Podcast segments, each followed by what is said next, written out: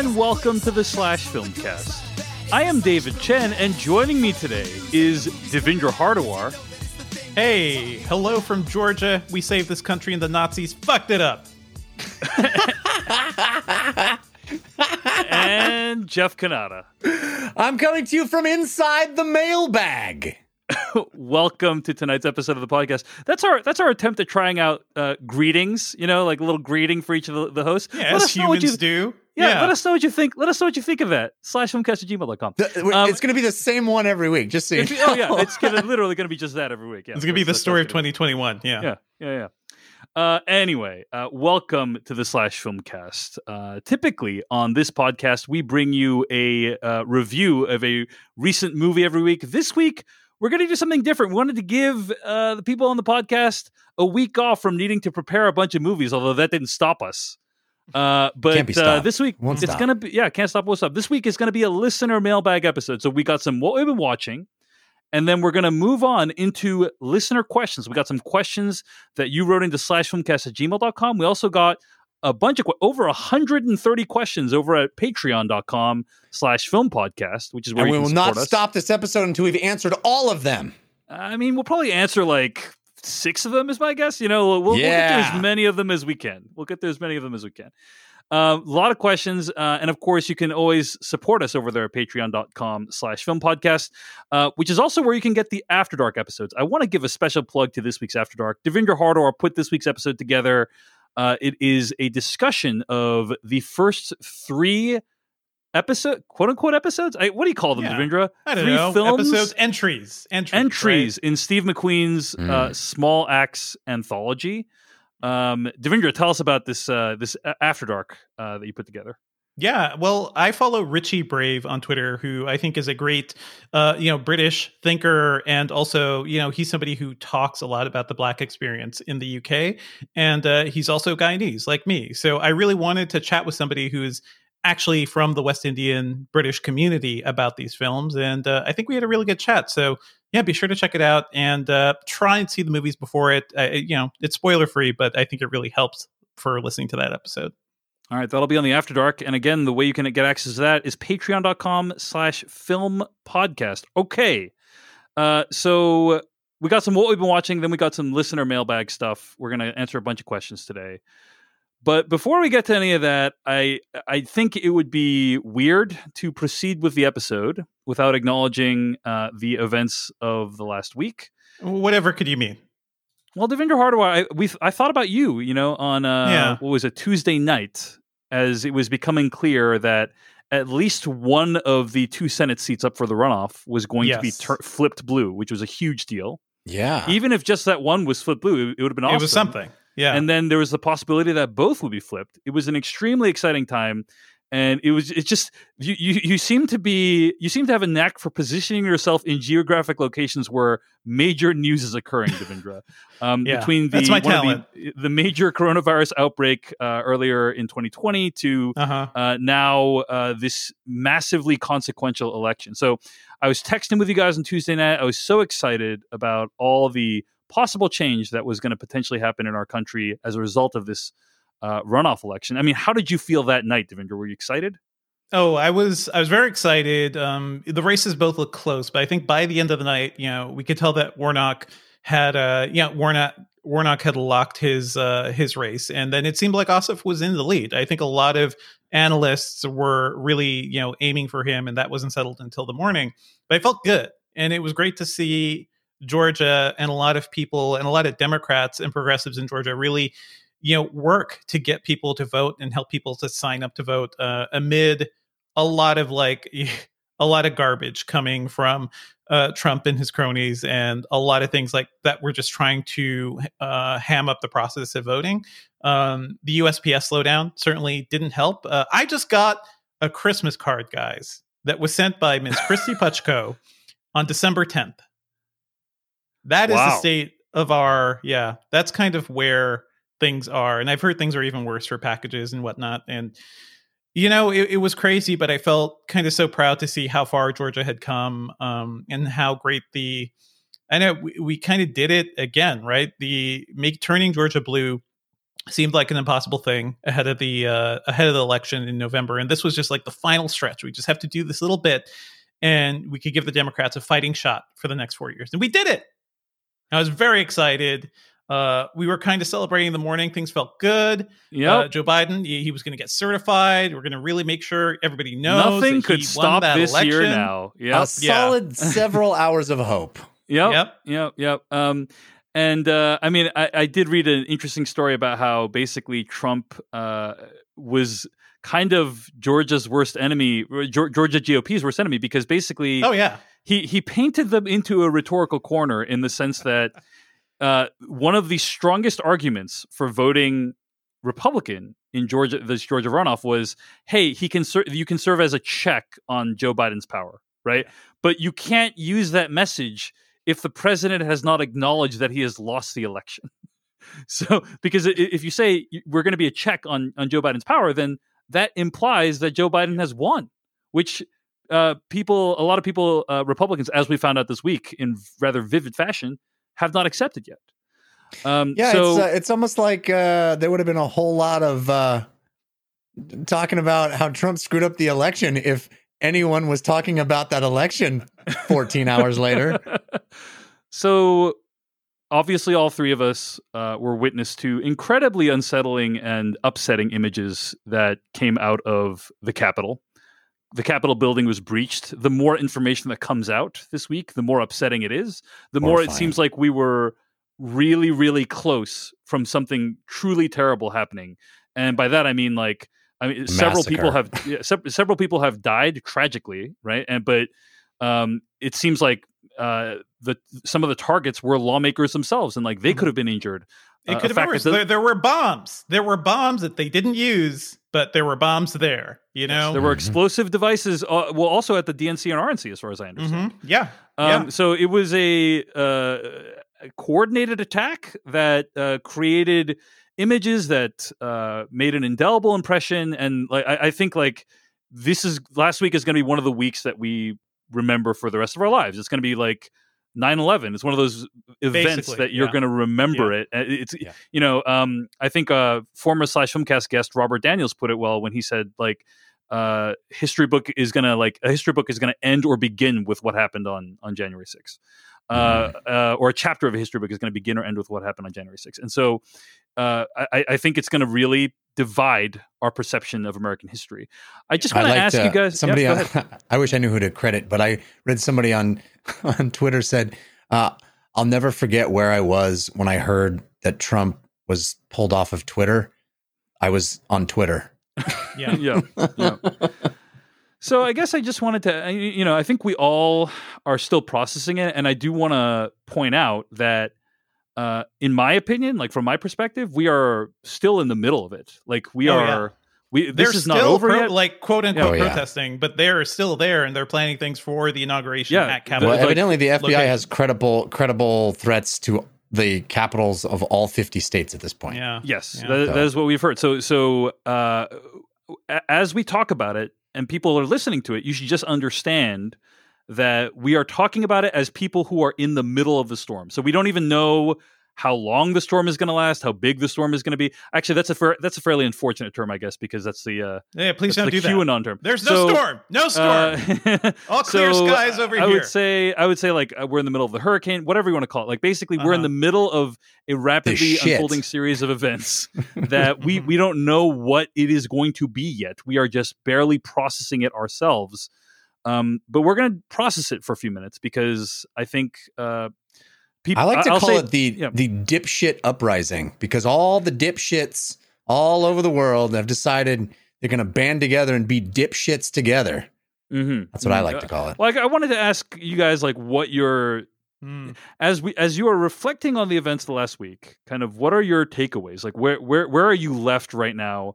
Yeah. as you think about the country, as you think about um, our politics, as you think about the American people, like what are some of your overall reactions to what happened last week? Mm. I will. I will let you go first, Jeff, because I've already said some stuff, but I, I have a lot to say.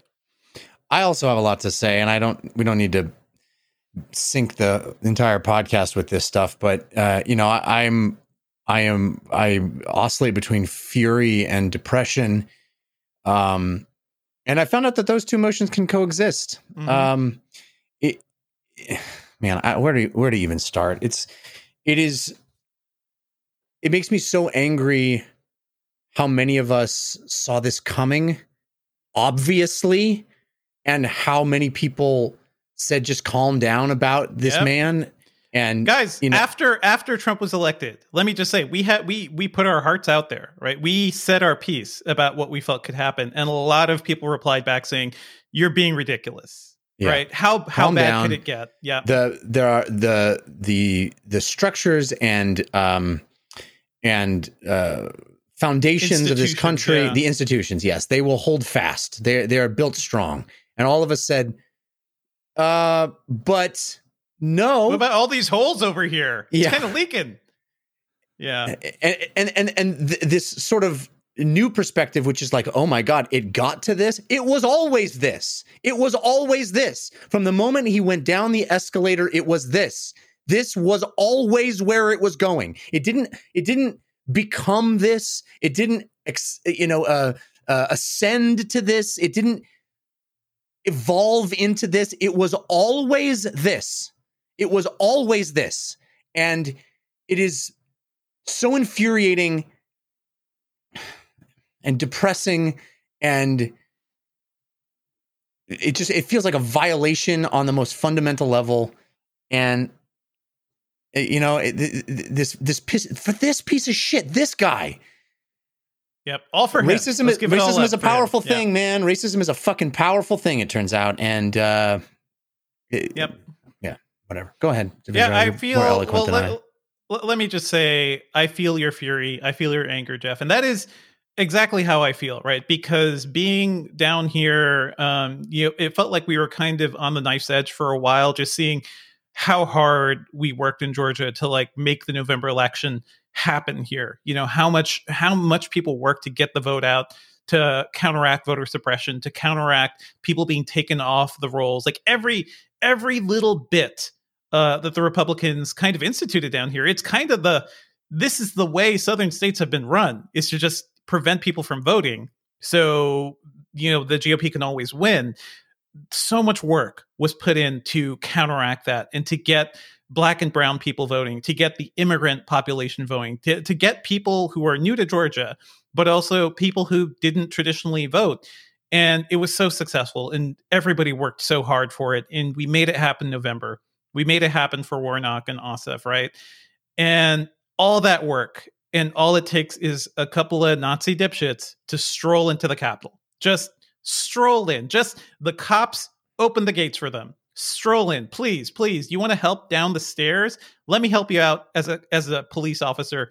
Probably um, that was especially infuriating too, just seeing that and then seeing how people were treated during the Black Lives Matter protests when things, you know, were never at this scale, but the cops were ready with riot gear. They were ready to beat people up for peaceful protests. I saw this right outside my door in Brooklyn when I was living there, uh, just a couple streets away from me. I was seeing what the NYPD was doing when people were just gathering and saying no to police brutality. And these Nazis come in with guns, with weapons, with, you know, um, with the fervor to destroy. There's no peaceful protest here. You don't call them protesters because they're not. They're violent right wing extremists. They are neo Nazis. Um, we've been using the word terrorists too, and I they are technically terrorists. But I want to get the Nazi thing there going too, because that is essentially it. It it is all about white supremacy and seeing how quickly and how easily it can erupt into pure violence when peaceful protests were just destroyed, you know, throughout this country uh, for no reason. For no reason. That made me extra angry. So yeah, I'm just like a kettle of rage over here, just trying to rant about tech news during CES. it's it's this uh, odd situation where the the gears of the capitalistic system we live in grind on, right? Like you got to kind of go back to work and and still try to get things done despite everything that's happening. Yeah. Um, well, probably the worst week of the year, right? Because I think normally I'd just be like, I would try to check out a little, you know, but I can't. I just worked Yeah. a 14 hour day today because of CES. So, you know. joy. Yeah, I had to put on, I would I had to put on a four hour fantasy show on Wednesday, you know, and I'm like, all I'm doing is watching Mhm. this horror unfold in front of us in real time, and it's like, okay, well, let's not talk about the the fun dragons and fairies. And it's like, uh, come on. I think uh, as I reflect back on the week, the thing that uh, all that stuff, uh, I'm- I'm with you guys on everything you said. So like, I felt all those emotions too. I felt anger and rage, um, and I think the thing that really kind of irritated, like putting those emotions aside, like that just kind of like irritated me, that kind of stuck in my craw, is this repeat, this um, repeated phrase from from the president elect as well, Joe Mhm. Biden. You know, of like, yeah. this is not who we are. This Yeah. is not who we are. And you saw this when they were deliberating and certifying the votes. Like, this is not us. This is not who America is. and I think for Yeah, a lot of America's people, not a not a yeah not a country built on uh, oppressing minorities and white supremacy and you know doing whatever it takes, uh, killing whoever it takes to get your way. Right? That's not what we were founded on. All right. Even though indeed I, I know you're being sarcastic and it's like that is in fact what we were founded on. And it's just Yeah. like it's just this denial. I read this article at um, the atlantic called denial is the heartbeat of america by ibram x. Kendi. And it's like Mhm, mhm. this is not who america uh, is or this is not who we are. It- uh, i mean for a lot of people in this country it is who we are and have been for a really long time. And it's only now that everyone is able to see it depicted in vivid detail uh, as the Capitol building of the United States is breached. You know, like it's just. It, it- but that's that's what's so upsetting about it is there is no seeming ability to reckon with it. Like it, it'd be one Yeah. thing if this terrible thing happened and everyone was like, "Wow, like we really need to start like dismantling the systems of white supremacy." You know, from the ground up, like Mhm. it, it would be great if there was like self-examination and um, introspection but that's or the not what I'm fucking care people didn't come right back into the the uh, House of Congress and still object to the the electoral know, college. it's Like so that. upsetting. It's, what, what how much is enough right how what Yeah. what is Yeah. it going to take What eh, there's no there is no bottom. There's no bottom. at, at Yeah, least yeah. the attackers all like they they got their justice right at least that at least we got that no they went to their fancy ass hotel and they lounged around their hotel like it was fucking comic-con after a busy day at comic-con. Yeah, it did yeah, look like to, be, to be fair many of them have been arrested but i mean the the thing that's really Yes, weird some- the most Chris, prominent ones yeah. Chris Chris Hayes tweeted about this. He's basically like, "Look, I've been a reporter for a really long time, and um, from the largest city to the smallest town, whenever something major happens, there is always a briefing by officials. There's always like some kind of yes yes briefing of like, here's what happened, and here's what we did, here's what they did. No briefing, no briefing, despite this being like one of the probably." The the one of the largest, most significant historical events in our lifetime. There's Yeah. been no briefing. There's basically Capitol what I'm saying is has not been attacked. It wasn't attacked during the Civil War. We somehow fought that off. You know, uh, the last people to attack it was the British in 1814. so Great. they're they're basically uh, is a lot we still to this moment as we're recording this don't know about what happened. Like there's just we're we're piecing it together from like Snapchats and you know Periscope live stream. Like we're we're trying Yeah. to figure out Luckily, what happened. they all It's just- broadcast it. That was helpful. Yeah. you know. Yeah, yeah. So uh, I share your anger. I share your concern, and I, you know, I want to take some time at the top of the show to acknowledge, like, Mhm, mhm. we are living, we are living this, we're experiencing this, and uh, I- I don't think it's over. You know, like we, there's Not more by to a long come. shot is it over. There's more to come, and we are wishing you out there safety uh, in light of everything that's happening. No, the, cra- the you know, craziest part is that the, the, the, they have the audacity to to to mix this th- this entitlement with this persecution complex, right? It's like It's, uh, this yeah. happened. This happened to the Capitol, and yet all the people who support it vocally are complaining that they lost thirty thousand Twitter followers. You know who didn't lose any Twitter followers? Me. You know why? No fucking fascists follow me. Yeah. That's why I didn't lose any fucking Twitter followers. And th- th- Mm. it's like, oh no, you, you're deplatforming us. Oh no, oh no, we, you know, you, we, we can't. You, you kicked us off Facebook and Twitter. You, we're the persecuted ones. We're the persecuted ones. Th- That this combination of entitlement of this feeling I can I can walk in to the Capitol without a mask and smile for the cameras and steal shit off people's desks and nothing bad's going to happen to me combined with uh, oh my god, I lost I lost Twitter followers because they wiped out some of the fucking hate mongers that are on the platform. Oh, we're so persecuted. Oh, I could not Yeah. like And I- they, won't weep for the what three hundred thousand now dead from the coronavirus. Like quite a bit, quite a bit in America. yeah. So yeah, Ugh, yeah, we don't even he- hear about that shit, which is like not from them.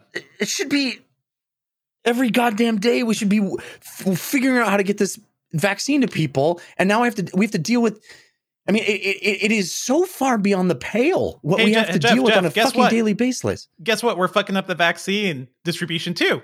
You know, Yeah, we got this gift handed to us, and we can't we can't even have it have that. Let, let me just say, I can I can give you guys a couple things to think about in terms of hope. You mentioned the Atlantic, Jeff, uh, Dave, and have to say I've mentioned this before, but I think the Atlantic has consistent, consistently during the pandemic and even before, like has produced some of the best journalism out there. So if you want something that will not make your brain feel crazy and just want to like see things analyzed and discussed in ways that actually make a lot of sense or really insightful it is well worth subscribing to the atlantic um also Agreed, the yeah. sociologist zeynep tufekci i think has been doing the best the best writing the best analysis out there around both the pandemic and um what happened at the capitol which we don't even have a name for yet it is so new i don't know what I we're going to just end up gave you calling the name. Yeah The dipshit uprising. Yeah. i mean you know we, we gotta get a lot of things Not up happy there. with that one, Dave? You didn't like that one? Mm, nah, nah.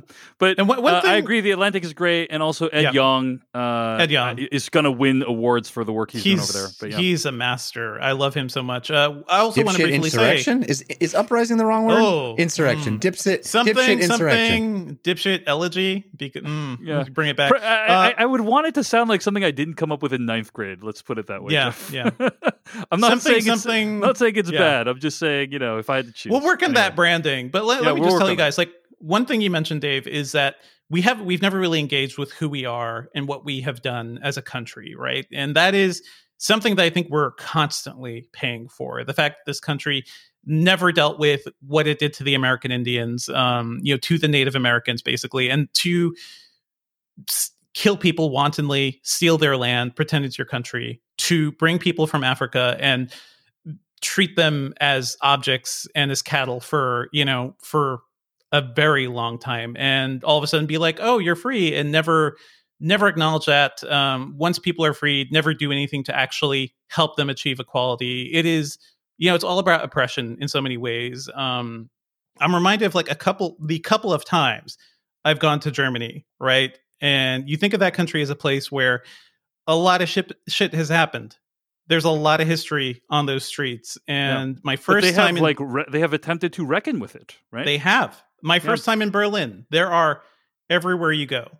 There are monuments to what happened, and there are remembrances, and there are places to remind the citizens and everybody of what happened there.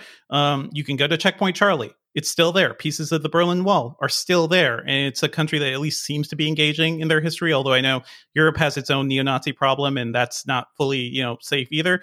I went to a film museum. You know, I went to one of the film museums in Berlin, and in a room, in a corner, I could pull out drawers, and you would find um, Nazi film material. It is there in the museum, and it's treated as radioactive, right? It's sort of like this thing you go. You can see, uh, you know, some Leni Riefenstahl films. You can see um, the content from a lot of the stuff that they had shot in these drawers that are just filed away. And it's just like you're going to open this, you're going to look at it, and then it's going to go back away. And it just felt like the the way of at least engaging with the horrors of what happened during World War II and during Nazi Germany, just I found kind of really compelling and really they, they position it in a way yeah. that it is very difficult to celebrate those things. Basically, Exactly, right? Is what you're saying. exactly. Whereas, like here, we have uh, monuments to Confederate generals still, uh, you know, and and the so Confederate I- I flag agree- is like a thing, yeah, a, a the thing Confederate people flag rally flew behind. in the Capitol this week, you know, or last week, I should say. Fucking Uh, so- horrific. just yeah. Um, well, gents, uh, let me end this very, very upsetting and uh, discussion on a lighter note. Um, eh, maybe it's not that lighter. It's it's actually only slightly lighter. Um, there is a Twitter account called Death Star PR. Have you guys seen this? yes, Yeah. That's, Yep. It's like kind of like the, these satirical tweets, like as though they are the Death Star's PR department. Uh, and so you know they they, they have a they, they they make the right they they choose the right targets you know um, and they're often amusing. This is a tweet they made today. Uh, quote we must end the finger pointing about who blew up what planet or killed all the jedi and move forward there can be only unity and healing when we agree to completely forget slash ignore all the evil stuff we've done end quote Mm-hmm. Yeah. um and uh, you know they're joking and and i said uh I, I tweeted i quote tweeted them i said they joke but this is literally what happened between return of the jedi and force awakens um, and I look mean, where that this is- got them.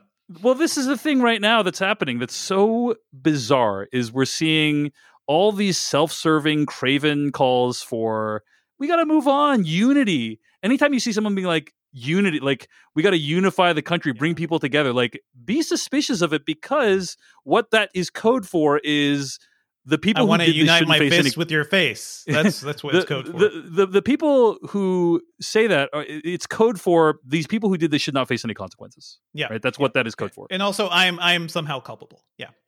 Can I read you the Death Star PR tweet that I thought you were going to read? That Yeah, I, I there was a actually bigger prefer one. to that one. All right, Yes. go.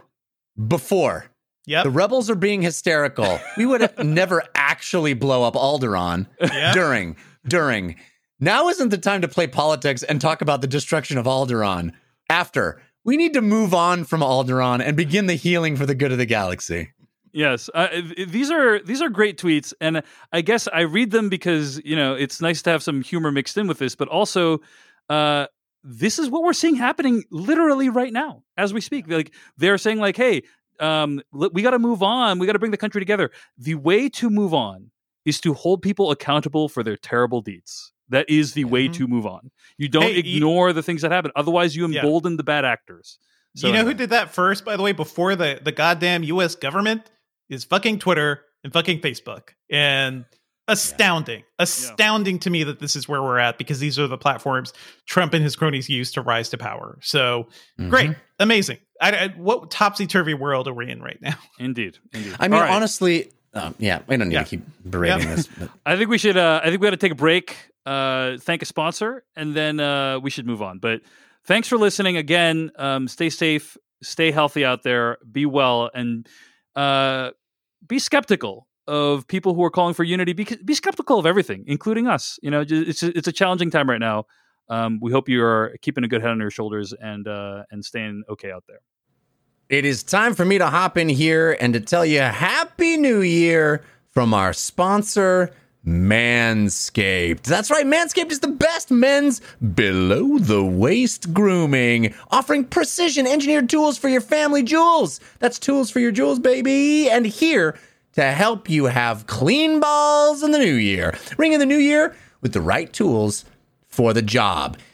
Do you have a New Year's resolution? Are you turning over a new leaf? Maybe you got some new grooming routines you want to try in 2021. 2021, the year of clean, shiny nuts. That's right, hairy nuts are still gross. Even though it's 2021, you got to step into the new year with the tree standing taller Shave your boys. Manscaped is here to give you a New Year's resolution that you'll actually want to keep. The perfect package 3.0 is the below the waist grooming package you need to start off strong this year. Inside the perfect package, you'll find their Lawnmower 3.0, this waterproof and skin safe trimmer will reduce nicks to your two best friends. That's right, left and right. It's also time to freshen up down there in the new year. The Crop Preserver is an anti chafing ball deodorant and moisturizer. You already put deodorant on your armpits. Why are you not putting deodorant on the other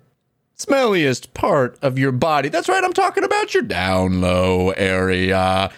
And for on the go freshness, you'll love the Crop Reviver Ball Toner Spray. Start the new year with a fresh set of testes. Thanks to Manscaped. The Perfect Package 3.0 has a few different ways for you to smell and feel good. Speaking of smelling good, have you heard of Manscaped's new refined cologne? With the same signature scent that's in all the Manscaped formulas, this cologne is a perfect complement to the collection. Think of it as your wingman for the night to keep you fresh and ready for anything. Manscaped even threw in their shed travel bag to keep all your goodies stored comfortably. Talk about comfort. The Manscaped anti chafing boxer briefs are also included and will bring your underwear game to the next level. Bring sexy back in 2021. Get 20% off and free shipping with the code filmcast at manscaped.com. Your balls will thank you. Get 20% off and free shipping with that code filmcast at manscaped.com. That's 20% off with free shipping at M-A-N-S-C-A-P-E-D.com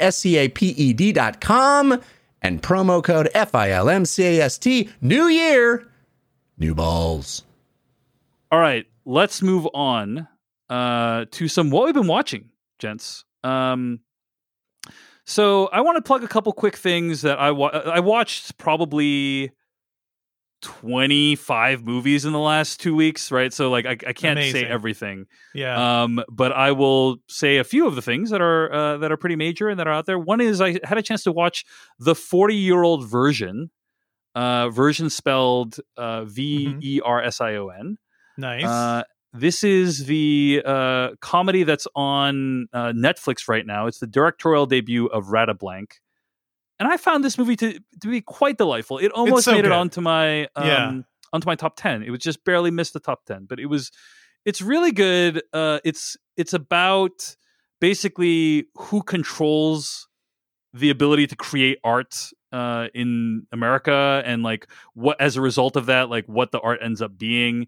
It's kind of a like op- like a opening salvo against you know Broadway shows like Hamilton from my perspective. Like basically stuff that that is ostensibly you know uh, very good on the representation and diversity front, but ultimately is made for the consumption of white liberals Mhm. uh, or or it ends up being primarily consumed by white liberals. And uh, so I, I found it to be in like very trenchant and also very very funny. Um, it is uh, quite long. It's over two hours, and Radha Blank has tweeted about this. She's like, you know what? First of all, she uh, she took the title "Forty Year Old Virgin," kind of borrowing it from Judd, Judd Apatow movie yeah. Yeah. and it was very intentional that um that it was that because it's like hey we like we should have our version of this kind of story but also uh she was saying how like Judd Apatow movies are pretty long and you know you never when you're making a movie when you're making a movie you never know when you're going to make the next one so she's like I'm just going to get out everything I want to say on this yeah. Yeah. Uh, and you know, uh, I don't know that it quote unquote needed to be that long, but I think the movie is highly enjoyable. I'd highly recommend it. Devindra, you've seen it as well, right? I've seen it. I love it. Uh, I think she's hilarious, and also like you know, this is a movie about a playwright kind of discovering the power of rhyme, right? And her her uh, I don't know, like Don Quixote esque quest to become a rapper, and I think it is. It's great. It's hilarious, and also uh, the rap she comes up with are very good. And this is something Radha Blank has done in real life, and she's very good at it. So yeah, check this out. Yeah, uh, that's the 40 year old version. It's available right now on Netflix. Speaking of Netflix, also had a chance to check out Ma Rainey's Black Bottom, which is, uh, I think, uh, based on the August Wilson Mm-hmm. play. Uh, and uh, this also was something I watched, like thinking it might make my top 10. Didn't make my top 10. Uh, I, I didn't find the story it tells to be particularly compelling for me personally. But what I can say is Chadwick Boseman is god tier good in this movie. Like he is Yeah. ridic- It is worth watching Ma Rainey's Black Bottom just to see Chadwick Boseman. Obviously, Viola Davis is great as always, but like what Chadwick Boseman does in this movie, in my opinion, is just incredible. And I, I'm not I'm not going to say anything about it because I think you should just watch it.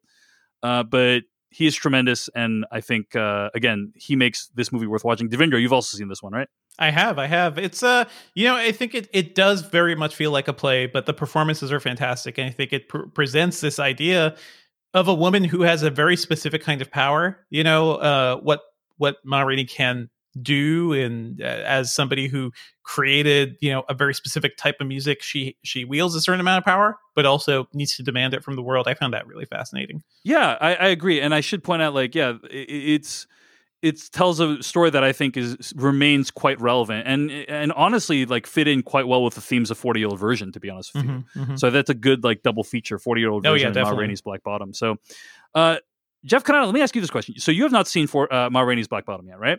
Um, Not yet, but I'm very much looking forward to it. Like I said, I'm a big August Wilson fan. So yeah, So this was a debate I saw playing out online, which is that uh, it is very obvious when you're watching Ma Rainey's Black Bottom that this is a play. This was adapted Yes. from a play, Yeah. right? Mhm. Uh, and I think there's like this debate online I saw like is like some people have been dinging the movie because of that.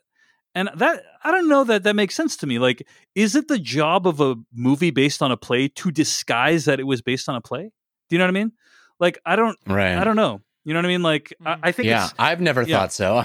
but Yeah, I don't think so I'm a either. very, It's- I'm a very edge case in this scenario right because because you love you I- love you know the theater You're and like, stuff, oh, right? oh, I do. Just, I love yeah, the- just a camera on two people. Perfect. Perfect. exactly. Let them talk. Quiet. Yeah. Don't don't edit. Just keep it rolling. yeah. Yeah. Uh, so you you don't think it is uh, as well? I, I mean, Mhm. to, to no, be I, fair, I, it- I, I can I can understand the perspective in the sense that one hopes that the nature of the medium, the the Mhm. film medium, is leveraged in some way to Right. to transcend the limits of the play, right? Yeah, So if the yeah. play is only able to do certain things because it's human beings standing in a place and in front of other human beings, and the the camera can do all kinds of magic. It can go anywhere. It can be any you know in any position. Uh, it can cut quickly. It can do all kinds of crazy things. I understand people feeling like, well, leverage that ability in the creation yeah, of yeah. film, but I don't. I don't think that always has to be the case, right? It's Mhm. The intimacy of the camera being close to actors yes, performing yes. a play is already uh, additive, in my opinion. So Hundred percent I- agree. Hundred percent. yeah Yeah. Well, I, Yeah. and I will say this: like the uh, the last of these uh, August Wilson plays, I remember that was uh, transfer translated to scream was uh, Fences, Fences. right? Yeah. Yeah. and that one to me feels even more like, oh, this is just straight up a play, and this is this is that was a role that you know Denzel Washington had played, uh, you know, on stage, I believe on Broadway, so he was Mhm. intimately familiar with it and felt like he just wanted to really capture the essence of the play rather than make something that felt cinematic, and it's fine. It's a, it's a good movie. it's worth I- watching. But I think this actually uses cinema as a medium much much more. I, I think there's a even, but I would say to what Jeff's saying, even if it Mhm. does not, there's still value in something like this because it's There's like value. Right. ma- sure, maybe sure. I could never, maybe I would have never seen the play. You know what I mean? I just Mhm. think there's Yeah. value in capturing that stuff. But, But, hey, but I'm then, the guy like, that why are you watching a movie rather than like a stage, a film version of the stage play? Right. right? Like I feel like Uh, which you- you- which I would also be okay with. Sure. you know. sure, But I, I I agree. it's a too, but there's- thing.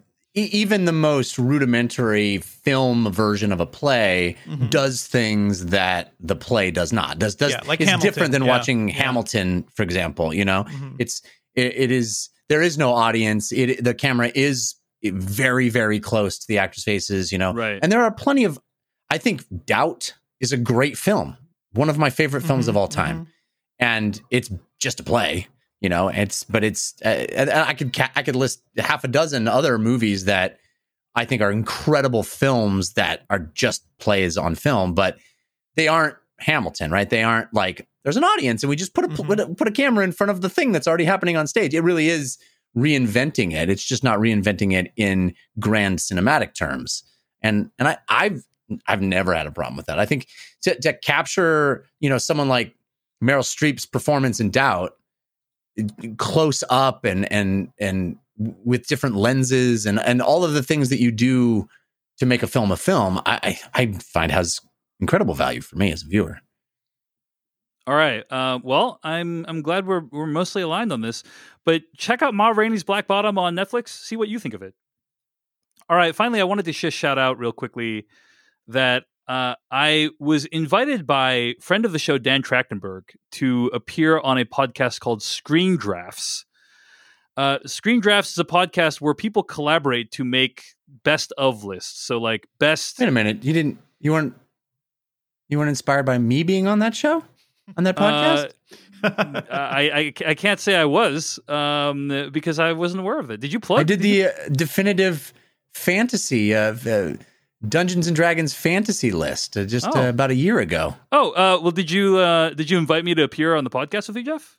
Because uh, Well, I don't I don't As remember I was being... invited myself, no, I was. Oh, okay. uh, it was right, not my right. position to invite Oh. someone, but Okay, well, anyway, um, so Dan Trachtenberg invited me to rank the films of John Woo, and this was a delightful thing to to do. And but the thing is, you know, I basically never appear on other podcasts. Like I, in a given year, I'll appear on like three uh, guest spots on other podcasts because. Uh, people can probably you hate tell. podcasts. I mean, I hate po- I hate it with a passion, right? Yeah. So Yeah, No, why but- but- give fuel to your competitors, right? You know, It's we- not- they it's must be not- gotta keep gotta keep the special ingredients in our sauce. You know what I'm saying? but uh, it's it's mostly because I'm maintaining, you know, the podcast and my Patreon and my own podcast. You know, like I have a bunch of stuff I got to do that takes up enough of my time each week, and so uh, don't really uh, have time to appear on other shows. Um, but I was like, this is this is too good of an opportunity to pass up because I John Woo is one of the reasons I fell in love with movies in the first place. Mhm. So I said to Dan Trachtenberg, okay, like I can do this podcast, but I can probably only watch like three to four John movies, uh, three to four John Woo movies. I ended up watching like ten John Woo movies, um, because because like once I started watching them, I'm like, oh man, first of all, there's a lot of John Woo's catalog I actually haven't Yeah, seen yeah. yet. And I just was having a blast watching these movies. I was just having so much fun remembering why I fell in love with movies in the first place. Devindra, obviously, um, a huge touch point for you and me as we started, you know, uh, our journey of uh, loving film together. Like John Woo was a inflection point for us. Mhm. Um, and so I just wanted to to give a shout out to John Woo, but also to say it is uh, a tr- a cinematic tragedy that John Woo's movies are so difficult to obtain. Yeah. And what I mean by that is you cannot even buy them on streaming. Like some of some of his greatest films. I'm thinking of like Hard Boiled. It's difficult to buy Hard Boiled on streaming. Um, it's difficult to buy The Killer on streaming. These are regarded as some of the best action movies of all time. These are movies that influenced people like the Wachowskis, Robert Rodriguez, Quentin Tarantino, like hugely influential movies. They're just completely unavailable. I'm pretty sure the ra- the the reason I have a hard boiled Blu-ray is because it came with my copy of Stranglehold for PlayStation Yes. 3. Yeah, that was the only way to get a Um, Blu-ray for a while. Yeah, And it's just like, and it's a solid copy of the movie, but it's just like, what? Like, there's no other way to get this movie. Is it? so here's so I, I'm I'm basically I'm like buying used DVDs of like Once a Thief on eBay to prepare for this episode of the podcast. And I guess what I have to say about this is, if you love John Woo, I'd urge you, or if if you're interested in John I'd urge you to try to acquire his discs on physical media because Mhm. you never know when they're going to become unavailable. Like it's not like they're easy. Even the discs aren't easy to find, right? It's not like you can't buy it on streaming. It's not even like you can easily buy it on disc. Um, and I'd start with movies like The Killer and Hard Boiled.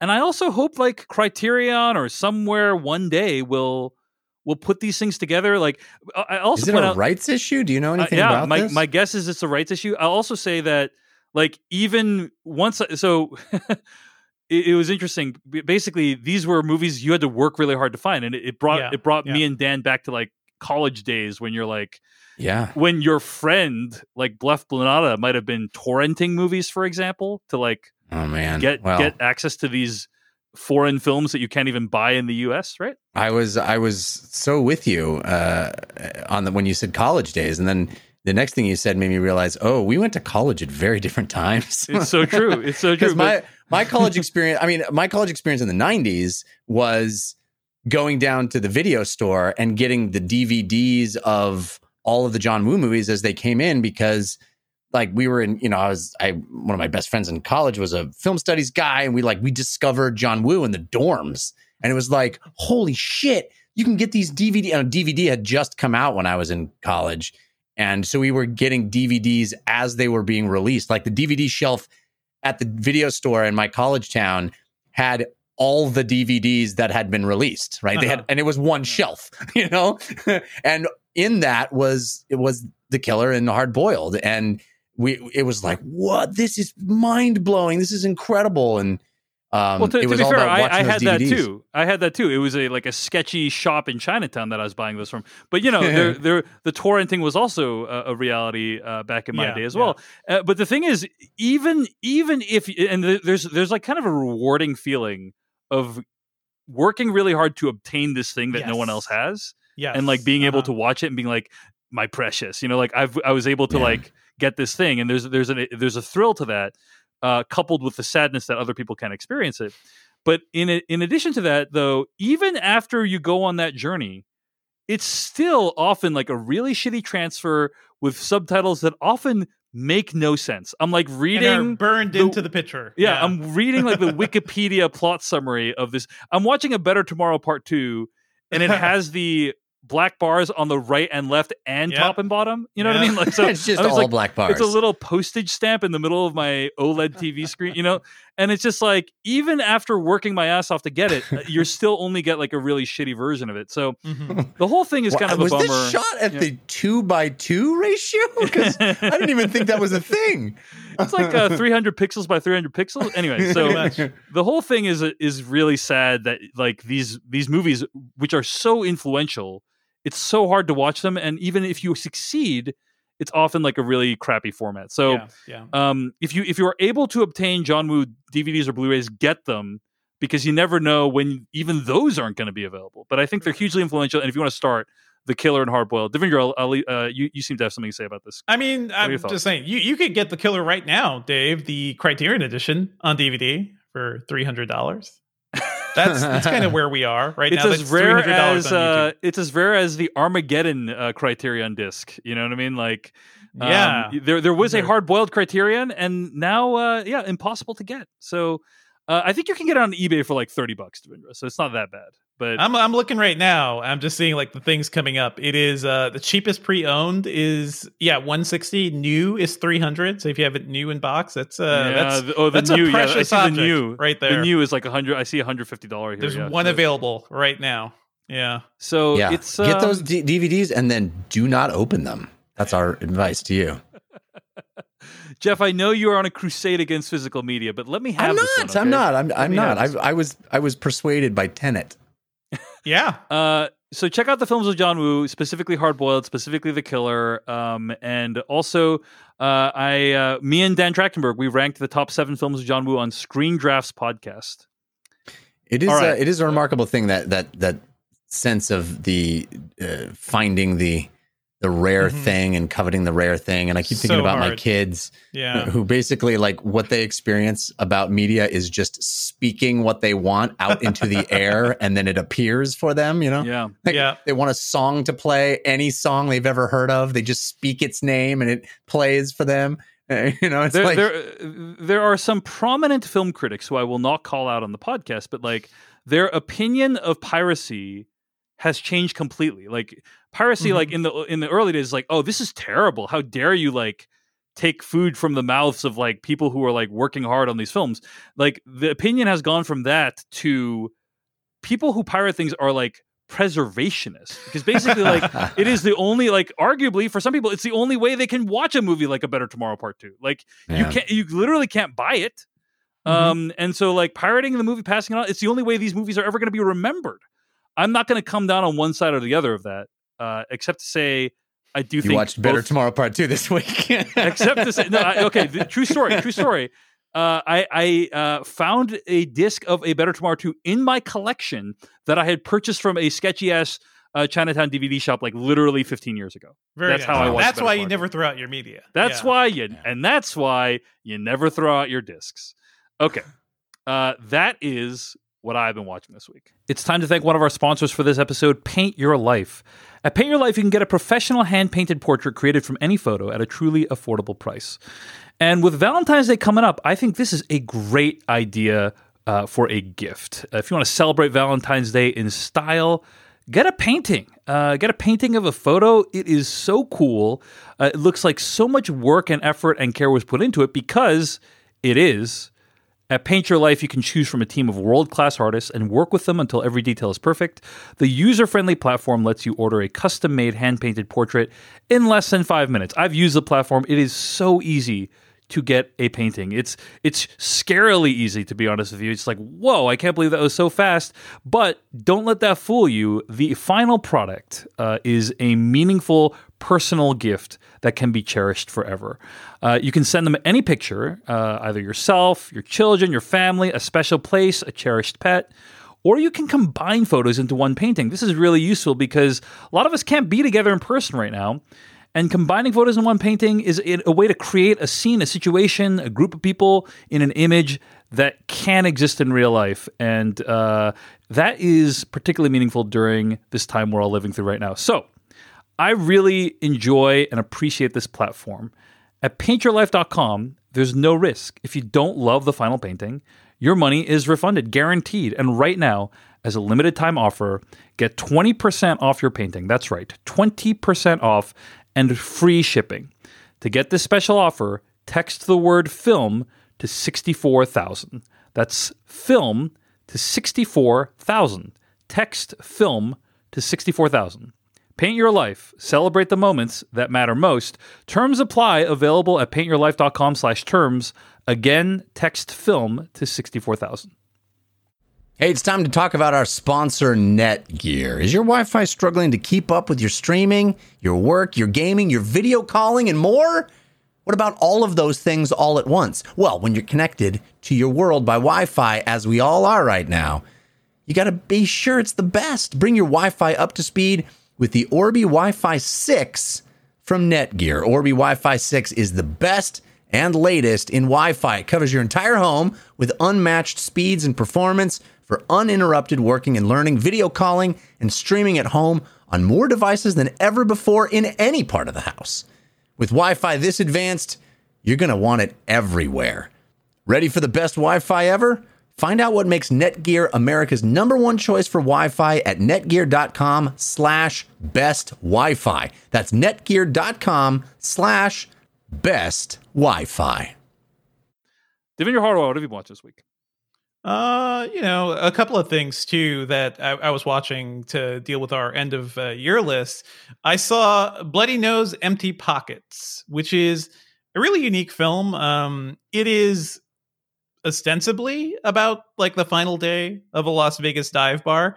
Um, what it and it in its construction and in everything, it looks just like a documentary about this actual bar, but it's a weird sort of like uh, fictional project too, because the uh, the directors Bill Ross and Turner Ross uh, basically the Ross brothers, the the Ross right? Bros. You know, not to be confused with the Russo Bros. Correct. Uh, very different films. Very different bros.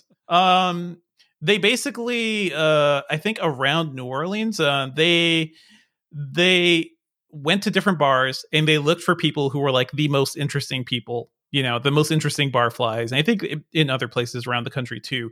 And they brought them out all to New Orleans and filmed this thing that is supposed to be set in Las Vegas, right? And they kind of just let them go and let them be their personalities, uh, but kind of gave them the guide of like, okay, this is the, last day of this bar. You guys have been friends for so long. Um, so it's kind of a construction in that weird way. And they just kind of let them go and filmed it to see what what came out of it. And the result is a really interesting movie. Um, I don't know if you guys have ever spent much time in bars or at least have gone enough to a local bar to ha- you know to know the regulars and to like know the people and know the bartenders and everything and i think it it just feels really nostalgic in this time where we shouldn't be doing that you know? Not for any time soon. Uh, it does make me feel sad about uh, all the bars that I used to go to uh, in New York and the like little the, the, little like dingy holes in places that are kind of dirty and kind of messy, but I like the vibe or I like the bartender. Or I like the way this couch you know feels so I can watch the rest of the bar or something. And it really made me miss having those spaces because we've lost them and I think a lot of them forever um yeah so it just made me sad about that. I, I never went out drinking enough to be like a regular at a bar. Uh, i'm not the sort of person like who would just go hang out weekly or nightly at a bar but after work sure that's what journalists do you know it's kind of the thing. Um, so yeah i think it's a really fun look at bar culture and these people who all have really interesting stories. It's worth a watch. It's also uh, it's like a little more than 90 minutes. It's a really easy breezy watch. And yeah i'd recommend it Cool. It's Bloody Nose, Empty Pockets. And mm-hmm. I think the Ross brothers are very skilled documentarians. So I'll try to check this one out. What yeah. else have you been watching, Devindra? I checked out the show that I didn't know existed. but It's called Mr. Mayor. You guys, you guys heard of this? Is this nope. the Ted Danson show? This is the Ted Danson show. Oh, this yeah. is a Tina yeah. Fey show. Tina Fey and Robert Carlock. Another one of those things, because um, they've been building, sh- you know, making shows together forever. Um, but yeah, Ted Danson, Holly Hunter is in this. Um, Bobby Moynihan is in this. It is it is a really cute, you know, easy breezy bit of a sitcom and it's funny because it was I guess it was shot amid COVID too. So like COVID is a is part of the plot line that I think is kind of kind of hilarious. Um, the the kind of plot of the show is that Ted Danson becomes mayor almost accidentally after the former mayor, played by Benito Martinez of The Shield, love that guy, um, goes insane because COVID and because 2020 and because everything. He just goes insane and kind of leaves the door open for this guy. Is that It's a- Aceveda? It's, the Shield? it's Aceveda. Aceveda? Yeah, Yeah. it's Aceveda. Yeah, he is. He's fantastic. He's great. So good. Uh, but the show, it's just like it is not. It's nowhere near something like Parks and Rec, but it is like a Parks and Rec like uh, light type of show. Uh, it's about you know civil government and kind of the things you can do, and it's about Ted Danson being being really cool and chill and funny and working out. You know, working with his teenage daughter who is also trying to do you know student government, and Holly Hunter is his nemesis, and I think it is probably worth watching just for her because she gets to be really weird. She's like the uh the council member that is just wants to be mayor really badly and just devotes her life to destroying his and she's like the super eco warrior and everything. Um it's a it's a nice light show. I think almost immediately it kind of leads back into the thing that Tina Fey started to love making fun of a couple years ago, which was just like wokeness and cancel culture and whatnot. And after a point, I'm just like, that's why I stopped watching uh, Kimmy Schmidt, you know, because there was the episode with the geisha outfit that I don't think I'll ever forgive her for. So this show doesn't really aim that high, but I think it's uh, as a sitcom, as like a easy breezy thing. I think it's it's worth watching. Like it's on Hulu. I put it on, and when you don't want to think about democracy falling apart, it is nice to see a, simple show about a semi-functional, you know, city government. Um, so yeah, it's really cute. Uh, worth checking out. Uh, I just wish it was better. You know, I feel like I wish it was aiming higher. That's Mr. Mayor. It's on NBC. I think you'd also watch it on Peacock. Check it out there. All right, Devindra, anything else you're watching? a couple other things. So let, let me tell you guys, after last Wednesday, you know, th- things were kind of rough. I was just like feeling not so great about this country. So I needed some comfort food and something, you know, to really brighten up the mood. So I decided to catch up on the Steven Universe movie, which uh, came out last year, I think. Um, I love the show. Steven Universe is one of those great kids shows that is informed. Uh, Rebecca Sugar, the creator, is informed by also all the anime I watched growing up too. So we're seeing Western creators, sort of like with Avatar: The Last Airbender, making these new narratives, building in anime and their own, you know, everything else that they love into gr- great new creations. Steven Universe was a great show, and it uh, the last season finale, you know, before the few, before the movie, uh, ended in a way that kind of just wrapped up everything in a huge, epic, universe changing way. And I was thinking, like, where where else can they really take this show and this series? The movie is a musical that is sort of like an interlude between the last season and the final season, which is Steven Universe Future. And it's kind of funny because it is after I think six seasons, uh, he turns from a little kid into a teenager and he starts to deal with more adult problems. But I love this show. I love the characters and the environment. It's such a beautiful, warm, funny, inclusive show. It's a show that's all about emotional intelligence and how to, you know, how to live and how to coexist and also, you know, how to how to fight the demons that are trying to destroy your society. Um, it's a really smart show. I actually started watching Steven Universe with uh, with Sophia, and she's just really digging it too because it's very like colorful and musical, and she's you know digging all those vibes. But if you just want something that'll make you happy and put you in a good mood, I highly recommend Steven Universe. It's all on HBO Max right now. The movie is fantastic, has such a great, great soundtrack. And Future is the final season, which I'm going through right now, and I'm freaking loving it. So if you've liked my animation picks in the past, check out Steven Universe. Yeah, is Steven Universe or is it Steven Universe Future or both? Uh, Steven Universe is the original show. Steven Universe, the movie, is the movie, uh, the interlude, and then Steven Universe Future is the final season, basically of the show. But I think they, they just called it a different series. But yeah, essentially just another season of the show. Got it. All right, and it's all on HBO Max. That's All what HBO Max, Hardawar so has been good. watching. Yeah. Okay, Jeff Cannata, you got one thing you want to talk about, and we're probably going to need to talk spoilers for it. But like, why don't you give us your overall impression, and then we'll give a spoiler warning. People can skip forward if they don't want to listen. Yeah, we mentioned this a little bit last week. Uh, on your recommendation, Dave, I watched the documentary "The Painter and the Thief." Uh, First of all, let me just I- pause and say thanks for checking out one of my recommendations, Jeff. That, that Oh, I do heart. it all the time, man. Aw, I do it all the time. You know, Yeah. uh, both of you guys. Um, I'll be honest, mostly Devindra, but both of you guys, most the, all the time. Um, Painter and the Thief, uh, I found to be riveting watching, fascinating watching, uh, a a an incredible story.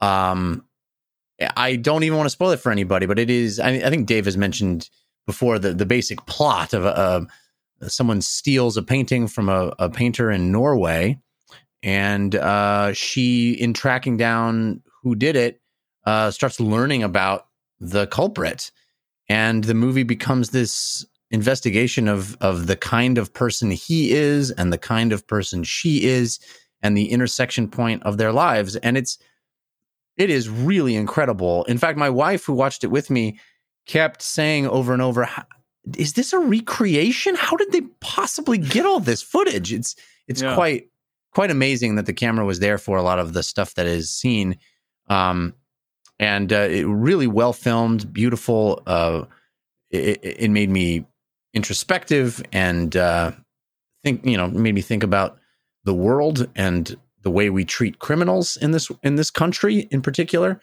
Um, fascinating movie. I highly recommend.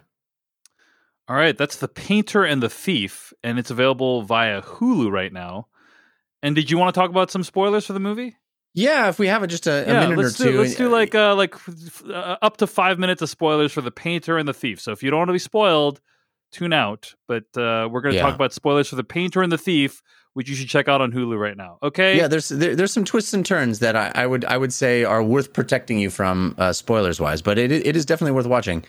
So Um, I'll, I'll just start by saying, like, the moment when the thief, quote unquote, sees uh, it's, his the painting of himself for the first time is there's nothing one of like the best moments of any movie I've seen in Yeah. the, the year 2020. Yeah, right. Like it's, it's, just it's one of the great things that has been captured on film ever. Yes, yes. It's, It it's is- extremely it powerful. is hu- human and uh, I mean the it, it is it's a it's a it's a full masterclass for an actor because you watch a human being going through something in real time and you go my god how can you capture that as an actor and like live that moment true? It is utterly gobsmacking what you witness. It is powerful it is human it is real it is, it is you know unmistakable as a human moment. I, I yes that moment that moment alone is worth watching the entire movie for. Uh, but i think the movie itself has a lot of really interesting things to say and i came away with i mean it's interesting i saw this before the events at the at the capitol this week so i don't know how my opinion would have been influenced by that because basically like what you're what you're supposed to be left with watching the movie is like wow the power of forgiveness is so strong Yes, right Yes. like yes. and forgiveness is such a potent force meanwhile we've just been like our capital has just been violated right Yeah. like and so it's like yeah forgiveness I mean, I- is, is not the first emotion many of us are reaching for right now right? Mhm. No, eh, right now it's like th- there is real evil in the world, and fuck these people. Uh, Right. But the movie makes me go, oh my god, you know, you, you you you judge a person by one act, and you don't know what kind of person they really are, and there's so Yeah. much to learn about a human being. About human beings are full 360 degree creatures that you know have all these things that have happened to them in their lives, and one moment of criminality does not define them, and then you know one week later I'm like. Fuck the criminals, you know. Uh, so it, it- it's a roller coaster inside You're, my brain. you're not just one thing either, Jeff. That's uh, It's that's what true, I learned. it's true. That's what I learned, but yeah. you know it's it's extraordinary one big takeaway that the movie doesn't point at but i couldn't help but notice is the criminal justice system in norway is incredible i mean Yeah, it- Yeah, I, the I idea- pointed this yeah. out i- i- in my what we've been watching. I believe is just that like yeah this this notion of our prison system and how it it dehumanizes people who are put in prison and yet here we are in Norway my wife sitting next to me they show this this guy in prison and my wife goes it looks like a hotel room th- it's like, there yeah. are there are New York apartments that are smaller and shittier than what this guy stays in in in prison. Right? yeah, and he gets he gets like uh regular uh, psychiatric evaluations and um, psychiatrist visits. And he, I mean, it is dealing with criminality not as pu- punishment, but as a problem to be worked on. Rehabilitation. Right? It is Right. Yeah. exactly rehabilitation. And the recidivism rates in Norway are extremely low, right? It Mhm. works. It works. And here, this guy also gets out of prison and gets a job that no ex-con in America would be able to get. You know, like he actually has a life post prison that is productive and and you know uh useful. and it's it's just it's just really stark the contrast between what we do to people that are incarcerated, how we treat them, how we dehumanize them, how we make them their lives even worse. And there are other countries in this world that go, "Oh, you did something that we as a society find intolerable. We are going to show you why you need to re-enter society and be better." Instead of just punishing you and telling you you are an animal that is to be caged. And I, I, I just found that so powerful because this dude really does get out of prison a better person than he went in. And I don't know how many people you can say that about in America, you know? Yeah. Yep. Yeah. Yeah. Yeah. Uh, is it, sounds like this this movie really hit you. Um, It did, Was it in contention for your top ten? Just out of curiosity, It I think was. that- I mentioned, a, a, uh, I think during our episode, how uh, my list was in flux quite frequently, and it rotated in and out a couple of times. But I could, I you know, it could very well have been on my list. It, it's a it's a really impressive movie, and I think a great documentary. If you like documentaries, it's it's it's full of hope. It's full it's full of beauty. It, it, it is you know you end up coming away with it, coming away from it. Um, wondering who really has uh, the more of the more problems right the, the painter it, you find things out about her as well it's not Right. just about the the thief you know it's it's quite remarkable I actually reached out to her because in the movie she kind of has like uh, financial challenges. I actually reached out Yeah. and was like, "Can I like commission work from you?" I think she's doing a lot better now, from my sense, because um, I think the movie brought her work a lot of attention. She's sure a it hugely talented painter. it's incredible Um, dude that's another thing that happens in the movie is that you realize the art world is fucked because like i look at her paintings and you're like i'm like that, that is a level of talent that i Yes. can't even fathom Incredible. and and then she's on so the you're phone like with this these art person's this person's obviously like a millionaire, right? Yeah, Like, right. This is this is a level of talent that is off the charts. She must be, uh, you know, I just maybe just not heard her name because I'm not in the loop in this stuff. But clearly, she's. And then, like in the movie, she's like, "No, we don't want your paintings. No, no, nobody wants those. Oh, those old things, nobody wants them." It's like, what? How is this possible?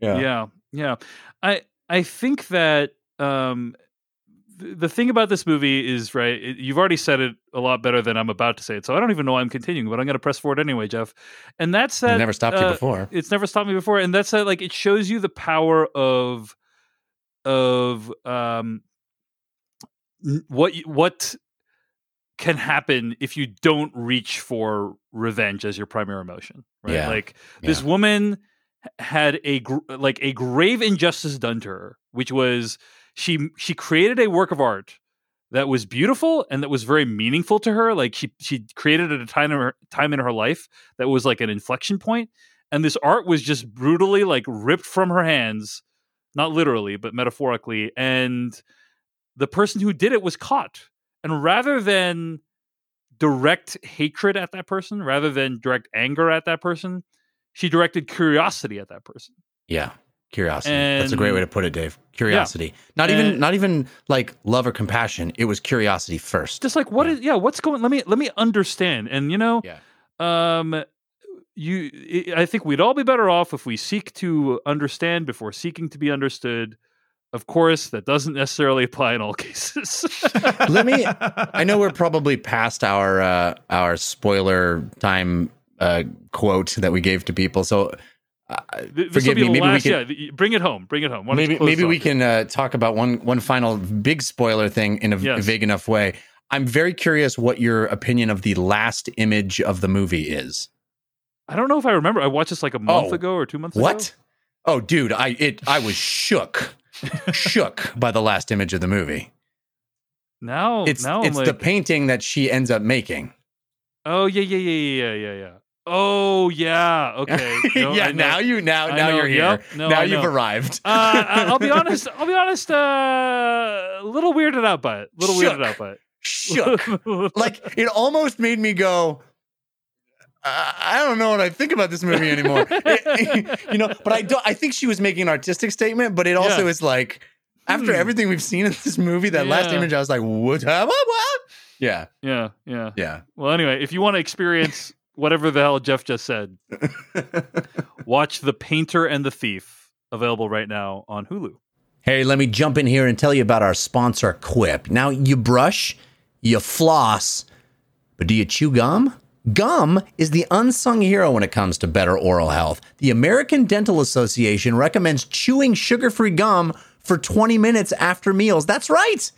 And it was only a few short years ago that Quip reinvented the toothbrush for the modern age. I've been loving my Quip toothbrush, but they've done it again, and this time for chewing gum. They've launched a new gum that's actually good for your oral health and comes with a dispenser that'll remind you of the one click candy that you loved as a kid. That's right.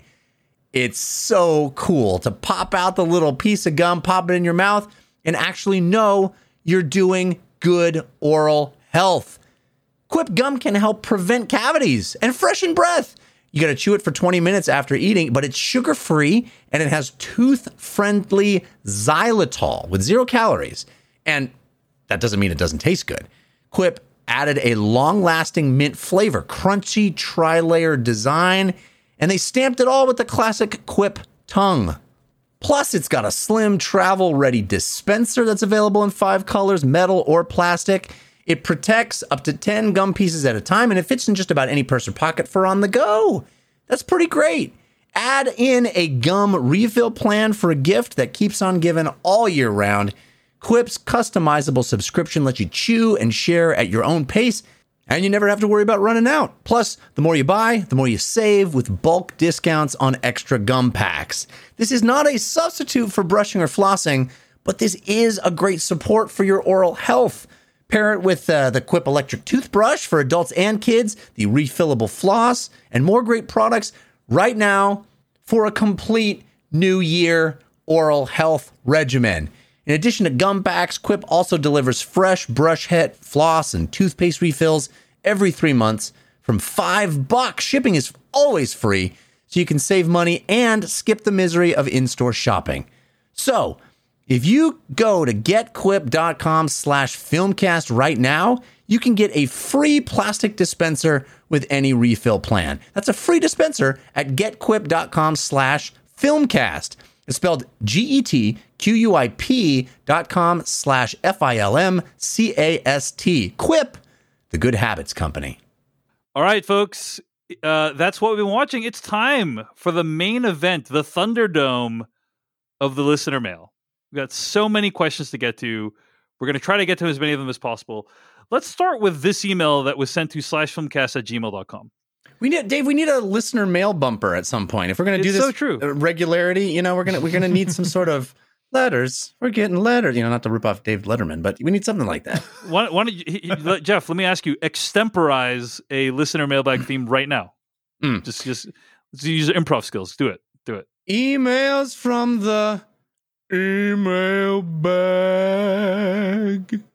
That's pretty good. See, that's Pretty the, theoretically there's a bag of emails that we're looking at. I know? see. It's kind of weird. You're kind of mixing the metaphors there. Yeah, But yeah, that's what I like about somebody, maybe somebody out there, some enterprising musician out there can take that thing that Jeff just did, whatever that was. No, and nobody wants fashion that. into something. So that has been done before. Uh, stranger things have happened. Okay. Uh, I don't know that we're going to make listener mailbags a main part of the main show, but they will definitely be a, a main feature of the After Darks, which again are available at patreon.com slash film podcast. Okay. This comes in from Sasha from Kyoto, Japan. Sasha writes in to slash filmcast at and they are also a patron, by the way. Uh, they say, uh, I'm not sure if it's having kids, the thin veil of civilization growing even thinner over the past couple years, or just getting older, but I find that lately I don't have the stomach for movie violence I used to have. I'm a huge martial arts movie fan, and I started watching Gangs of London based on your recommendation. And while I can appreciate how well choreographed the action scenes are, I found myself skipping through some of them because of the excessive cruelty and meanness. I had the same reaction to John Wick, and even something as tame as The Mandalorian ended up bothering me a bit due to the um, due to a character murdering hundreds of faceless grunts episode after episode. What's going on? Is this normal? And how can I go back to not caring about the suffering of my fellow human beings? End quote. That's from Sasha. So yeah, so uh, Mhm. does the do the events of the world hit you differently when it comes to movie violence? Yeah. Um, I mean, I mean, this is me. This is this is me. Yeah. This is this is me. And I I I've actually kind of feel bad that I've developed this reputation on the show as being this sort of delicate flower that is can't watch Possessor and other other movies.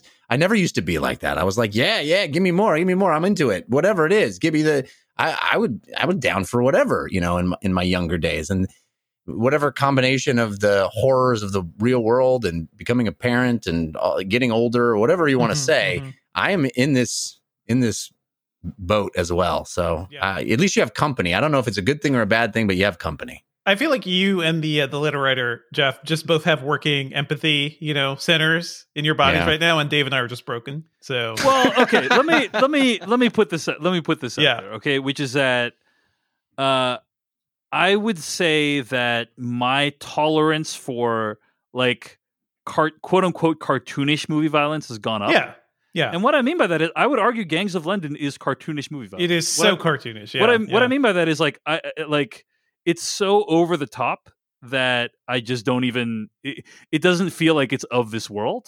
Do you know? What I mean? It doesn't. Feel, it does, I don't compare it to like events of this world. Um, let me give you some examples of um of movie violence that's not like that. Uh, I would say anything by Paul Greengrass, or or not not anything by Paul Greengrass, but the Paul Greengrass stuff based on real life. So like Yeah. United '93 or Mm. Bloody Sunday, like that is not over the top cartoonish violence. That's like very grounded violence, and that stuff I have probably a greater difficulty with these days. But Mhm. movie shows stuff like Gangs of London. It's just like, hey, this is over the top. I don't need to, or The Raid, or whatever. You know, um, I don't need, or or Hard Boiled, or The Killer, or Right, Face right. Off. Like, I don't need to like. These aren't these aren't really of our world, really. So I don't I don't really see, or even the John Wick franchise. I'd argue Yeah, it's so I over the top, that. right? Yeah. Mhm. So And I, I, I for think me, about like fetish. Yeah, go ahead. Well, just for because I'm on your side, Dave, and I think like the the cartoonish violence, I'm totally fine with. Um, I think you can you can do a lot with that as a as a medium of ultra violence. There, there's quite a bit you could do, but certainly there are points where things can become seem truly cruel and truly torturous. I'm thinking like Gaspar Noé films. I'm thinking of like you know. Um, well, Michael I, I would argue that at Gaspar. Noé is like kind of Yeah. ultra realistic, as it were. Like, yeah it doesn't, and I, you know, I think that is that is part of my thing i i saw irreversible once and never again you know yeah. it's uh it is truly horrific like the stuff in that movie and I, I know people who who love it i don't know if you like like it and repeatedly watch it but it is sort of like sexual violence is the thing where i'm just like i don't i don't need to deal with this right? And also are you using this to actually tell your story? Or are you just being fetishistic about it? Like that's a sort of that's my immediate turn off is sexual violence um even in a cartoonish way because i think that can that can just be garbage. Um and then yeah truly cruel stuff like uh, i don't watch torture porn movies just because i find them boring not because i find them you know particularly uh depressing or anything they're just I, I don't get that kick that some people do out of watching a movie like hostel Jeff, you were talking about how the, the fetishization of like hmm guns, I think, is, Yeah. is a problem for you, right? Yeah. From it has become one. I mean, I remember in my younger days, you know, like the scene in The Matrix when they're like, "What do you need?" He's like, "Guns." Guns. Yeah. Lots Yeah. of guns. And as a kid, I was like, fuck yeah, woohoo. You know, that that's a- such a cool thing. And yeah, let's oh my God. And now I see similar things in movies where like getting the gun is the Mhm. is the ultimate payoff. You know, it's like, yeah, now I've got the gun and now I'm gonna do something cool with the gun. And I just I just I, I recoil from that now. I I just uh this Because we've idea seen that- so much gun violence in real life, right? yeah, and because it- because uh, gun violence in real life and this fetishization of, of guns in real life and this this gun culture where uh having a gun is so is tied to masculinity in some perverse way or it is you know tied to power and and this this sense of self and and it, it I don't know I just I find that off-putting now All right. Yep. Um, Yep. Well, uh, those are our thoughts. Uh, mixed bag over here on the Slash Filmcast. Um, this email comes in from Rob Utz, who writes in Dave Devindra and Blef. I'm turning 40 this year and I have two young children, age four and one. My kids will have 40 more years of movies to catch up on than I did to, uh, growing up. How do you guys recommend I go about showing all these movies to my kids? Do I show the movies I loved growing up from the 80s and 90s that probably aren't that great and might not hold up but are sentimental to me? Do I do just the essentials or just let them decide when they're a little older what they want to watch? I'm also debating just locking them in the basement until they watch every DVD and Blu ray I own. I have thousands as I cannot part with physical media. How are you guys planning on handling this with your children? Thanks. I'm going to leave this guy to you guys. Yeah. Well, that Um, locking them in the basement plan seems like the one that gives you the most peace of mind because you just get to have so many free hours of not having to worry about the kids. Yeah. it's No, just zero- free childcare zero at that downside. Zero downside. Zero downsides. Yeah. So yeah, how, how are you're you're probably making some plans on how you're going to show your kids movies and how you're going to take them through the canon, as it were. Uh, what are your thoughts? Go ahead, Devindra, take this one. Sure. I mean, listen, almost the moment, like, I, I think they usually say like 18 months or 20 months, like when it's vaguely safe to let your kid watch a little bit of screen time. You know, I think every parent now is trying to do, trying to keep kids away from screens until then. But we, you know, we, uh, at that point, we're in the middle of the pandemic, you know, and it's like there's, you can only do so much safely outside. And when we were in New York, there was just like not much we could do outside. So we started watching little things. I wanted to get Sophia into just like the good, the good kid stuff, you know? And I feel like that is kind of what I'm trying to do right now. So, you know, it started with Sesame Street. Um, and she she immediately like just latched onto all those characters. And Sesame Street also, you know, when we were New Yorkers, was a great show for her to watch because it was a full representation of what was like to live in a really diverse, uh, really dense city.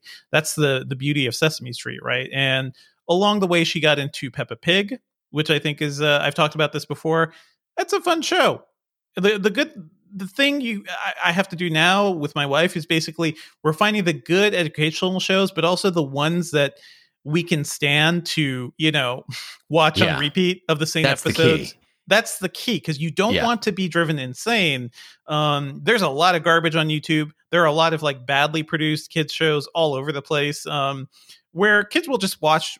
Most of the time, will just watch whatever you put in front of them. So I feel like my job right now is just the curator to be like, okay, what's what's the good stuff. So now uh, Sophia's getting to Dora the Explorer, which is an older show. It's actually weird because it seems like the culture around that has died out a little. But she loves Dora and she loves the kids and she's learning a little Spanish and she's like getting to go on adventures in a time where we can't it's still cold down here even though it's the south so we can't go outside every day but she has more freedom here than she did in new york so that's kind of nice.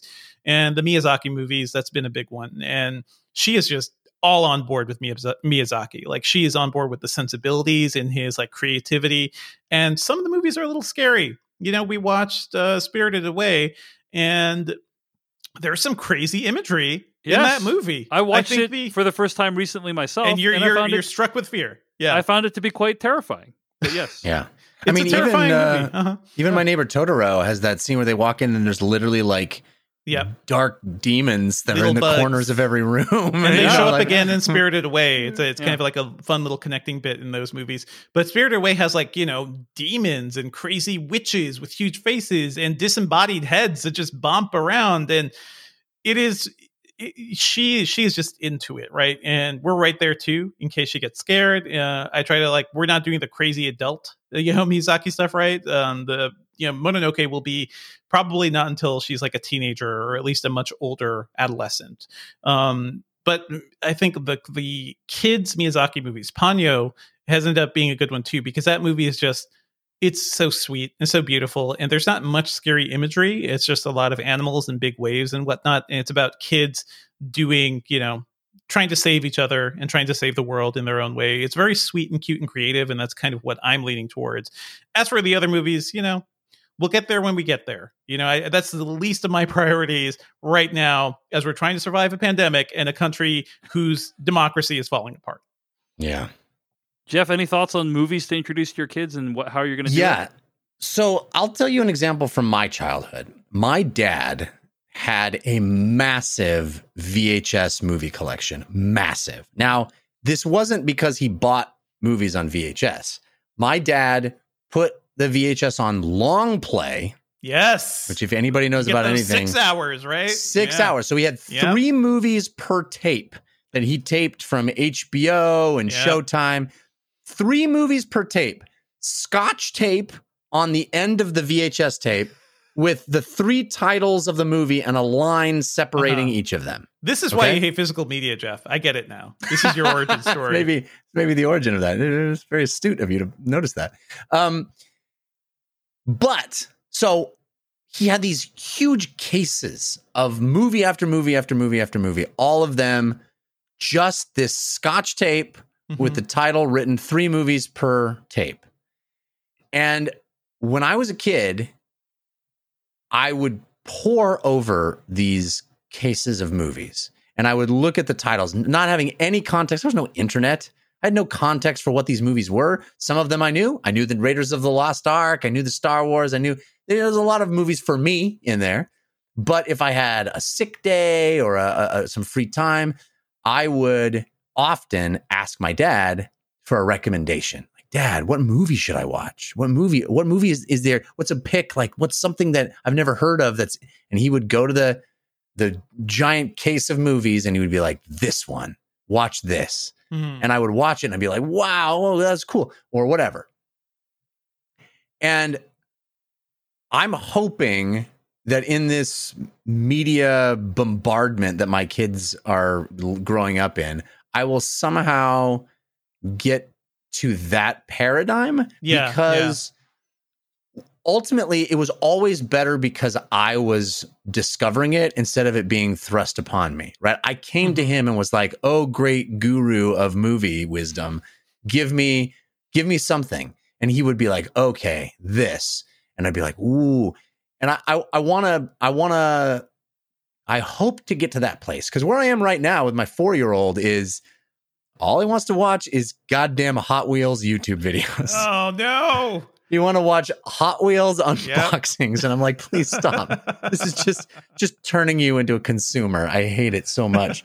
Um, so so I mean, I think it's going to be a even more treacherous minefield out there because everything is content, Mhm. and content is everywhere, and you can easily spend just as much time watching Hot Wheels videos as watching great cinema.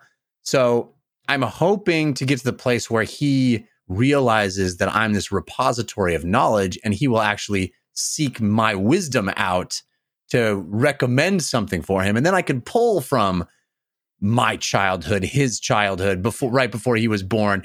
All of these things, you know, there, there's a, a vast, like you said, uh, like the uh, the emailer said, 40 years of you know of stuff between when I was born and when my kid was born, and uh, so I'll have all this cool, juicy stuff to to reveal to both my kids. Um, I say my son because he's the only one old enough to say things, but hopefully my daughter will be doing the same thing.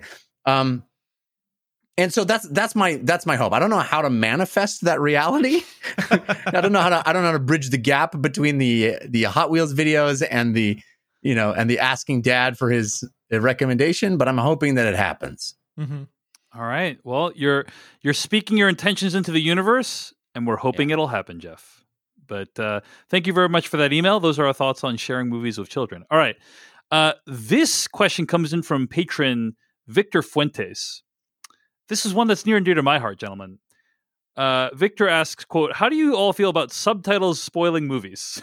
It's been Oh, my yeah. experience that watching certain movies I was Like, just thinking about this. yeah, rememory for Mark Palansky comes to mind with subtitles on can actually give away major plot details and twists. No, it's such- comedies that are the comedies that are the worst. It Yeah. ruins the joke. Hey, let me let me finish the question, Jeff. As such, I've come to greatly appreciate movies and media that actually do a good job of not giving away stuff in the subtitles. For example, they don't tell you the name of a character that you as the audience wouldn't know yet. Have you guys run into this issue? And uh, I actually ran into this issue in vivid fashion recently. So I was watching uh so I, I generally watch all my movies with subtitles on because uh, I just find it's easier. Like if I, you know, because uh, in, in general, I don't know if you guys know this, but people expect us to talk about these movies intelligently on the podcast. Um, and so you want to like make sure you understood everything that happened insofar as the movie can communicate it to you. So I, I watched as it with the director subtitles. intended, right? Yeah, as yeah. the director intended. Yeah, exactly. right. As as Christopher Nolan intended. Yeah, Um, and so I watched movie subtitles, and I was watching the very brilliant film Mangrove, the Small Axe movie by uh, Steve McQueen. And basically, the the plot of Mangrove is that there is a trial in that movie, and th- I, this is I don't think this is a spoiler to say there is a verdict that is delivered in the trial. Okay, and as the verdict was being delivered, I scrambled to turn off the subtitles Funny. because So I'm like, I do not want the subtitles to give away Mm. the the verdict of the trial. Um, so funny. uh, you know, and also, so so the answer to your question, Victor, is yes. It happens. It sucks. um, also, by the way, like there's a, this other thing. I, I started watching Layer Cake recently. I just put it on recently, Good movie. Yeah. and um, very minor spoiler for Layer Cake, but the name of the protagonist is never provided in Layer Yes. Cake. Mhm. And often what subtitles do very considerately is they'll say like, you know, if Jeff and David are talking, it'll say like, Jeff, here's the limerick for this week. David, what Jeff? Another limerick? You know, like whatever the the dialogue is. And so they'll, they'll like say like who is saying the dialogue. And when it came to say like who Daniel Craig is, it just said XXXX, you know, and, and like his dialogue. And it's like it, it occurred to me that like in Layer Cake, you could go the whole movie without realizing that that character has no name, and then like Mhm. really only find out at the end. Like there's a moment where they kind of point it out, and um, but that like if you would watch the subtitles, it would like kind of spoil that idea right away. So I also anyway, find that sound Yeah. effects and music cues Yes. oftentimes are completely ruined. Like or, or unintentionally funny. I think right. It, al- Like, it almost seems fu- like this is more trouble than it's worth. disagree. As a- as a disagree completely. yeah, Disagree. but It's, for me, uh, it's it's the comedies that that suffer the Yes, most, right? Because yes. Dave, ask me what the key to comedy is. What's the key to comedy? Jeff? Timing. It's timing, and so the the, the This is the first time Dave has heard this joke. yeah, I guess so. Uh, the uh, the the problem is that you know you see the punchline Yeah. before you've heard the end of the setup, It's brutal. and It's uh, brutal. I, I like I literally cannot watch a comedy with subtitles on at at, at any point. It's very Yeah. unfortunate. Yeah. So I would say uh, I love subtitles. I think it's a great example of a technology that was was created to benefit uh, people who are differently abled that we can all benefit from. Um, but at times it is rather irritating, and Look, there are times captions more than subtitles, but yeah, yeah, yeah. yeah, yeah, yeah. like, and also, yeah. um, I pointed out recently, like uh, that surprisingly, uh, Sound of Metal, I think, like is a movie where you actually don't want to watch it with subtitles uh, uh, unless you are actually hard of hearing because um, the the actual soundscape, like you want to experience the soundscape, you don't want to see it described to you. Um, and so, anyway, that's a that's another Mhm. example recently of like I had to shut off the the closed captions. Um, okay. Uh, question from Mark Sullivan and a few Wait, other people. how, how far are we into our 140 questions, Dave? How are we doing? We're like two questions into 100, Sweet. 130 questions. Yeah, it's okay. Sweet. We- we- So Mark Sullivan asks, uh, did Jeff or David Devindra continue going with Schitt's Creek, and how about Fargo season four?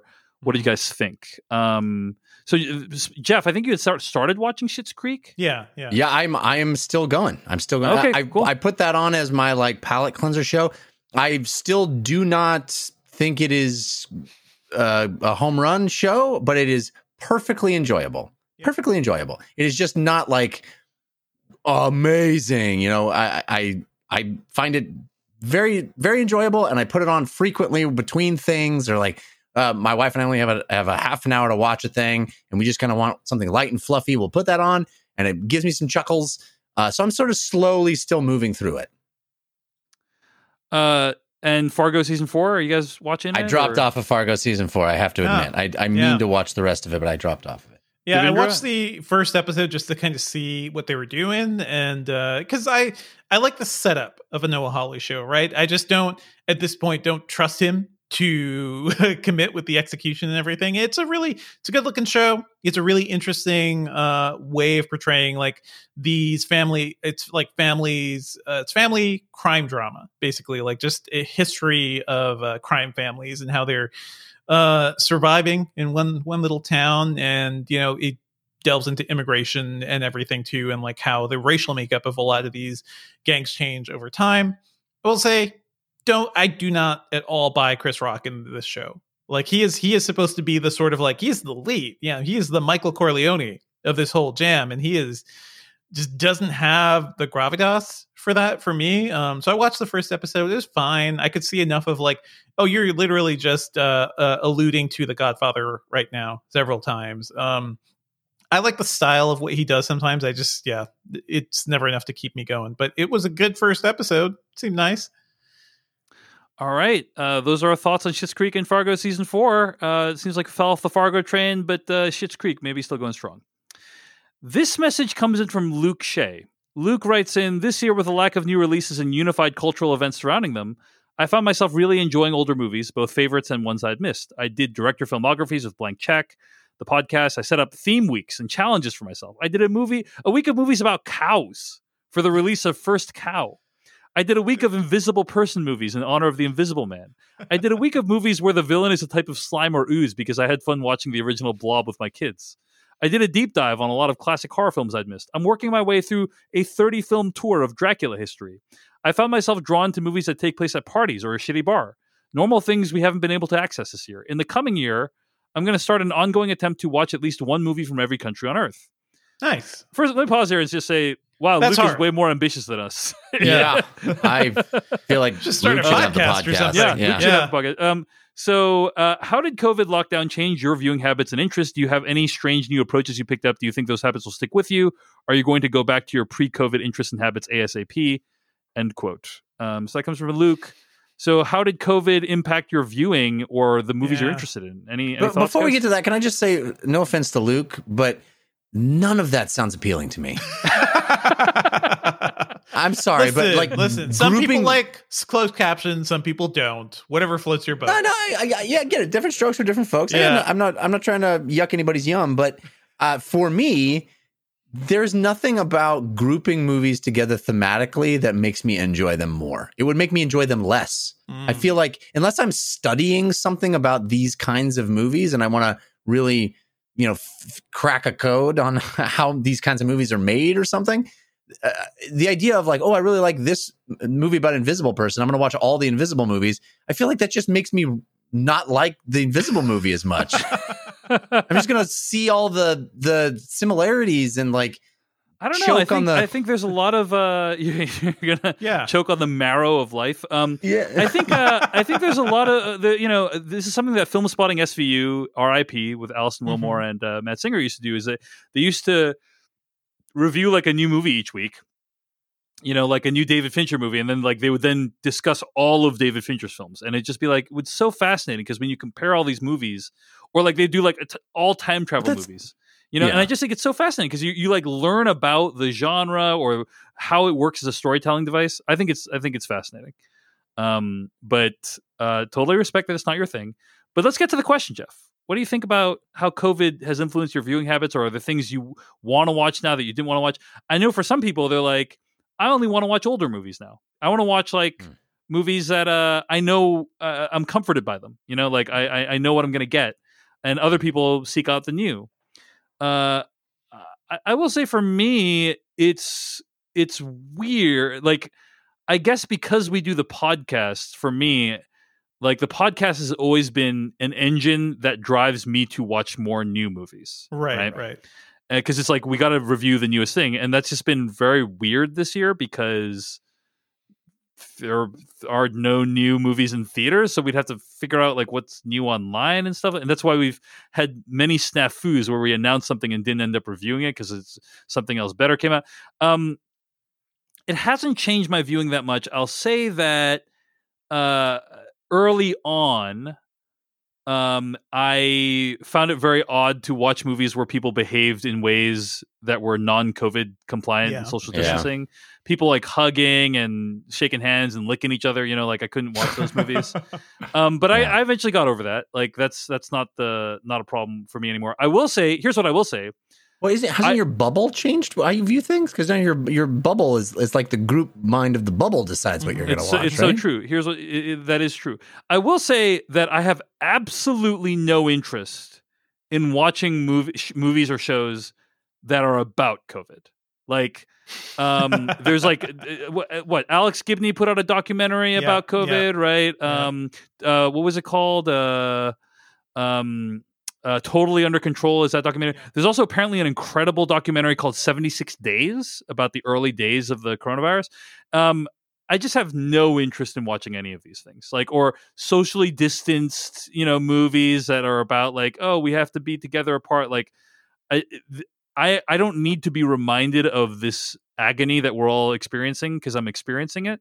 Maybe one day, like two decades from now, I'm going to be into it. But like, I just can't imagine myself watching anything like that deals directly with you COVID. and Luke will be doing the all the movies about COVID uh, week right. long. Well, I mean, I, so so I mean, I think like to be to be clear, I am following very closely all the news and stuff like that. So like, if there's developments, if there's things relevant to like how we live our lives, I follow all that stuff. But like, like art that is about COVID. Like, there's a what was it? Um, there's this COVID movie. It was Songbird, I think was the name. Yeah, there's this movie. Um, this is the the the uh, plot to Songbird. I'm reading the plot. Immune to the COVID 23 virus, a courier races against time to save the woman he loves from a quarantine camp. Wait, this um, is not COVID nineteen; it's COVID twenty three. COVID 23. Apparently. this Ah, movie has a 10%. four worse than nineteen.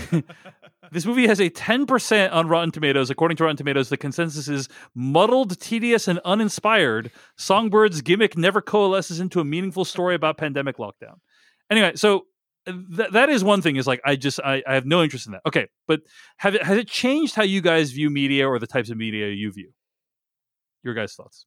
Yeah, I mean, I I think going back and watching older films, I think is the thing where it's like, oh, remember when, you know, we used to just walk around New York and having all these outside outdoor moments. Um, being in New York during the first like initial lockdown was a sort of like, I just really miss the city that I was living in, and that's a really strange thing to to have to to to go through. I think like in New York when you know when the initial wave of COVID hit too, we were it was bad. It was it was scary, and the city was quiet. Um, at night, all you could hear wa- was just like constant ambulances because they were just picking up everybody who was sick or who had died, and that's what was happening. So yeah, New York stuff just made me feel really nostalgic. I didn't stop watching anything, but at that early point, um, I missed New York. And when I watch a lot of stuff now, like the 40 year old version, that is such a that's New York. You know, that's that's kind of why I love living there. Um, yeah, right now it's just like, hey, we're we're just trying to stay sane. You know, as this endless war wages on and the country is on fire. So it hasn't changed So much. you're, you're, at you're looking point. for Yeah. comfort food in in movies. Yeah. right? You're I mean, looking I to movies kinda- for comfort. I kind of am, but we also, hey, we're doing we're doing a lot of like viewing for the show too, and uh, for a while it was not the most comforting stuff, you know. So there's there's quite a there's a lot. I have more of a love for comfort food now, but I I'm still watching the same things I was. I just am constantly feeling nostalgic for like the way things used to be and seeing uh movies in the theater you know i'm always saying like man i wish i was seeing this in a theater instead of at home Jeff, any thoughts? Yeah, I think that I agree with Devindra. I, I, I find the things that I'm watching just for myself, where the, the sort of what we've been watching stuff, not the uh, movie we all decided to review, because Mhm. that's you know that's what it is, and we're dealing with what's available, and we're picking the best of the bunch in, in new releases, and um, but for the you know sitting down and don't have any agenda, just want to watch something, I am turning to things that are lighter in general and less. There's just so much stress uh now you know it, it's it's a very stressful time and i want things that can just not be so stressful. And uh and that never used to be my mo i i enjoy things that are challenging and interesting and uh you know f- force me to face truths and stuff like that. And i still appreciate those kinds of movies but i'm in my leisure time i'm jeff definitely more like just i just want to load off my brain and and not i'm not looking for dumb stuff but i just more things that are a little lighter you know that's why like palm springs was such Mhm. a perfect movie this year Yeah. you know that's why it was so high on my so list chill. yeah yeah it's like it was smart and you know it wasn't a dumb movie that i had to shut off my brain to enjoy i actually had, had maybe think about stuff but it also was light and fun and uh, it was like, yeah, that's that's what I need. You know, also great soundtrack. I, I've been re-listening Yeah. to that soundtrack over and over. Just so. Oh yeah, so so that, that's another question, by the way, uh, Mhm. that people have like favorite soundtracks of 2020. Mm. Um, uh, so uh, here's what I'm going to say. Uh, uh, the number one for me is Tenet. Yeah, uh, yeah. Ludwig Göransson's uh, s- score for Tenet is pretty great. Uh, I've, it's in my regular rotation. Mhm. Um, I'm also going to say Soul, the uh, Trent Reznor Atticus Ross score uh, with jazz by Jon Batiste Mhm. is a great score as well. Um. I've heard the Minari score is great. I actually haven't listened to it independently yet, yeah, um, yeah. but I've also Hey, heard did, that's did great. Did you see Minari, Dave?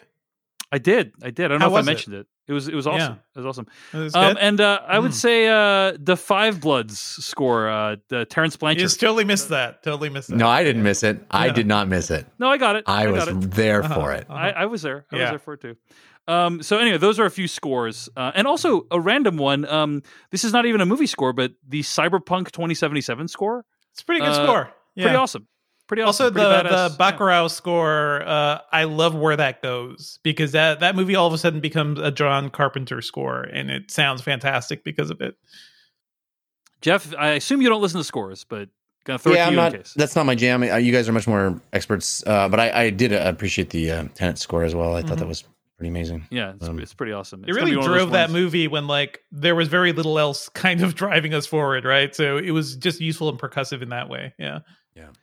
All right, let's do three more questions. Um, this one comes. This this is a. Uh, there's a couple questions that got quite a number of votes uh, on the Patreon page at patreon.com/slash film podcast. This one comes in from patron Earl Sires. What film lived in your mind as your favorite film for a period of time until you rewatched it and realized it was no longer a favorite? Do you think the change stemmed from a reassessment of the film or a different perspective that you brought to viewing it?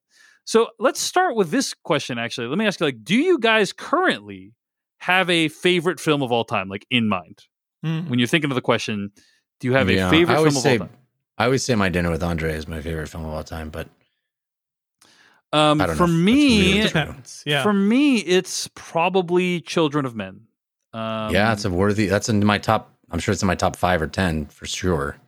Devindra, do you have a favorite of all time? I can't. It, the thing is, this question always comes down to like my feeling or my mood, right? Because I have like a constant rotating list of movies I love, and Children of Men is one, Old Boy is one, uh, Crouching Tiger is one, The Matrix is one. Like, so I can't. It's it's it's just like uh you know it is a quantum field of one choices for me, but I have like a small selection of movies that always kind of fit in that spot. I would say like City of God was Yeah, my number one yeah. for quite a long time, and I Mhm. guess um because I, I was I found it to be so dazzling and in your face and Mhm. like oh wow like this is so fascinating to learn about this world and all these different characters and um and then over time I guess like I was dazzled by other things you know like Yeah, I was yeah. dazzled by uh children of men which like i think still remains quite socially relevant but It's fantastic. the sure. uh alfonso cuaron's uh technical wizardry still holds up to this day you know in that movie and um and so I mean, perhaps the singular the singular movie that predicted so much of where we would end up because it was also something where he had researched a lot about where things were geopolitically, you know, where people were going, how countries were thinking of refugees and things like that. So, I mean, I, I, yeah, his research ended up making that movie timeless. Um, so uh, it's it sounds like basically our thoughts are that like things change depending on our feelings, where we are in Mhm. our lives, right? Um, but that there there are fundamentally like some things that resonate with us, and then different films can like scratch those itches depending on on uh, where we are in life. Um, has my dinner with Andre been your like number one for forever, Jeff, or has there ever been another? yeah, since I was in college, I, I, and I, I don't, I just, you know, obviously there are movies that are more sophisticated, doing more things, going, you know, doing more with the medium. But I like if somebody asks me what my favorite movie of all time is, I say that one because I think it speaks to who I am most. Right? It's a movie that is my sensibility as far as what we've kind of discussed already on this episode about you know just putting a camera in front of two people and letting them talk but also it's about art it's about these big ideas these big struggles about you know hum- humanity and making things and wanting to be relevant and all these big questions in life that I love thinking about and struggling with.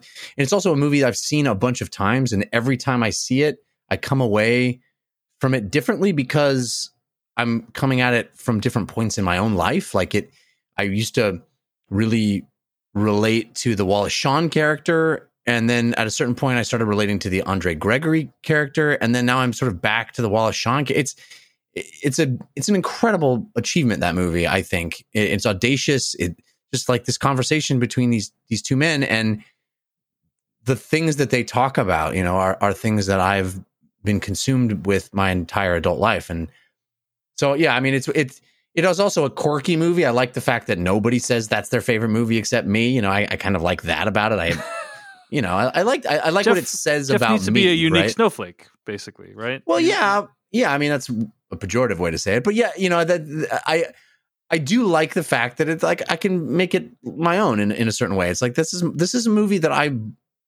truly love, and usually it's not a movie that people have seen or know very well, and so it can be a bit of a revealing thing about me and and and when somebody asks you what's your favorite movie it's about trying to get to know you right it's not about trying to get to know the movie so i think Yeah, right, that's why i like right. it Yeah.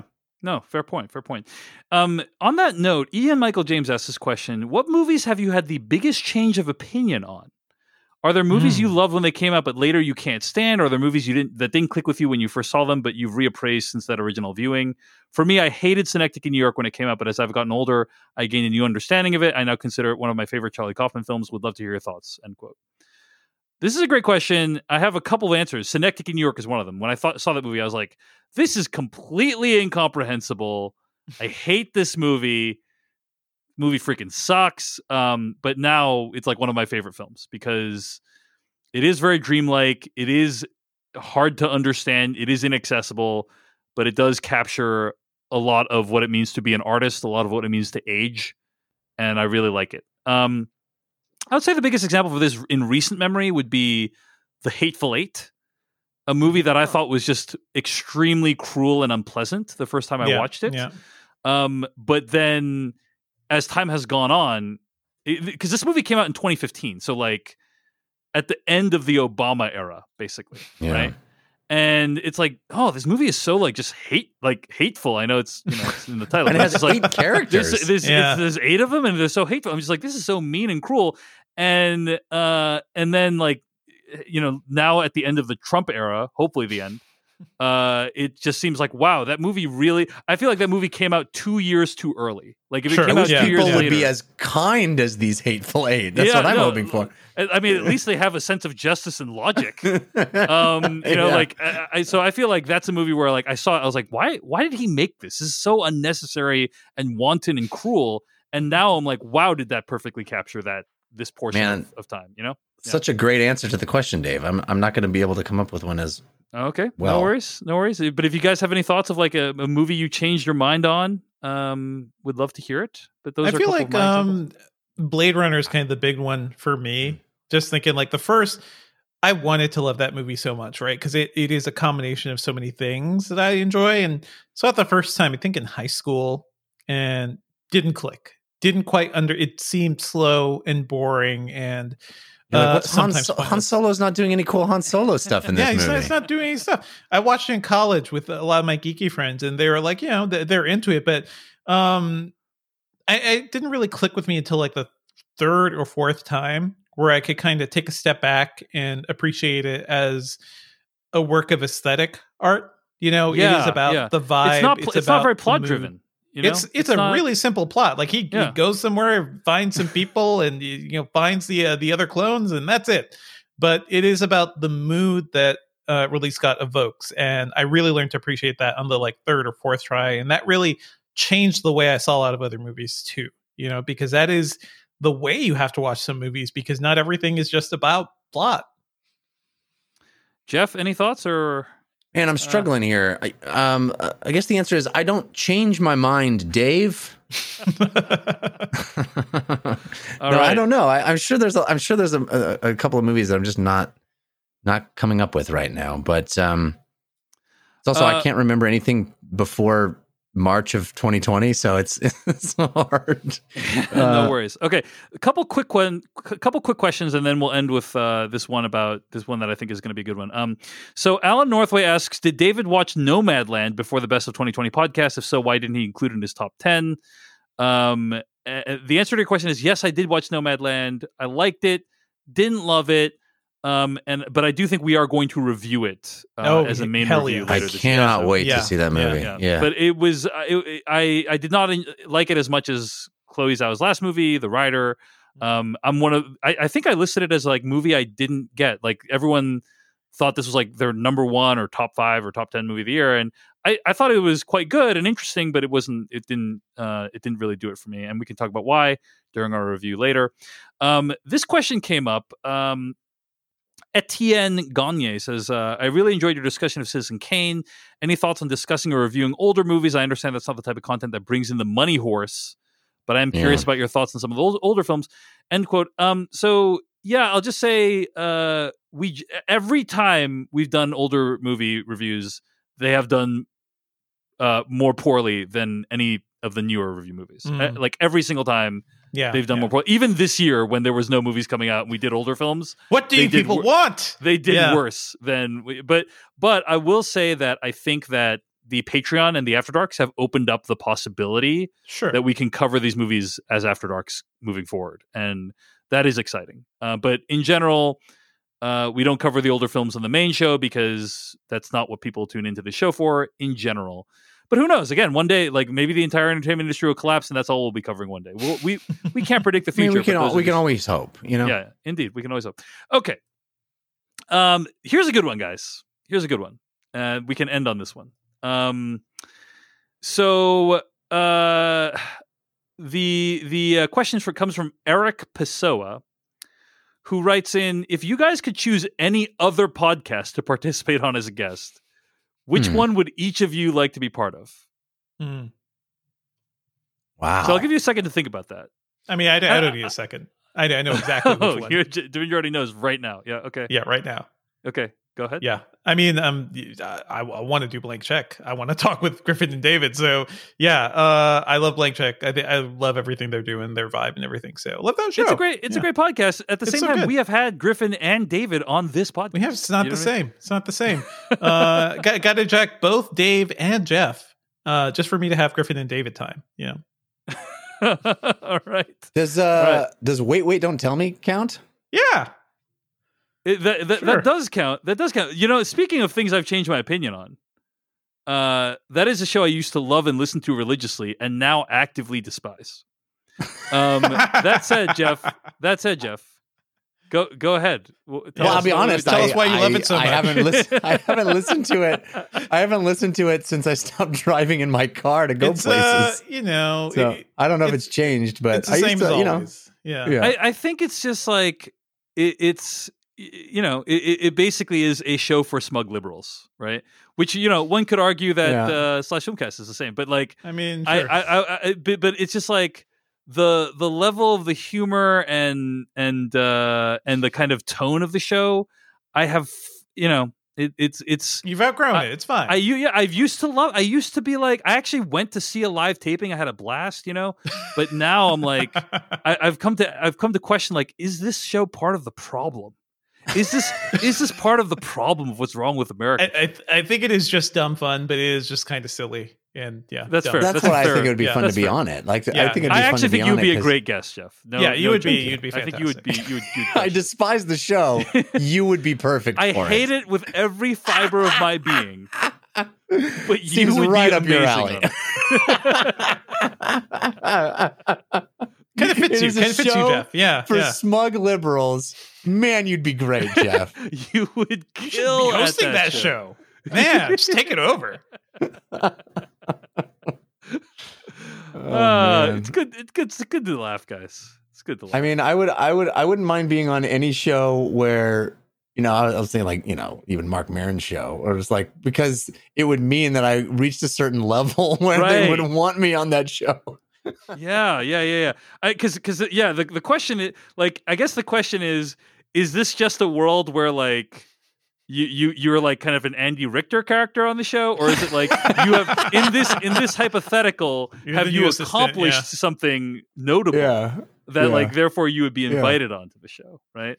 Yeah. Fresh air. I want to be on fresh Yeah, fresh air exactly, because fresh air, because she that- wants me on fresh air. because because in that hypothetical universe, you'll have done something notable that will warrant you being on fresh air. exactly. Who can say what that actually is, right? But but presumably, and you yeah. you want to be one of the memorable fresh air interviews, right? Like the like Adam Driver storming off. You know, like you got you got to be like a big fresh air interview.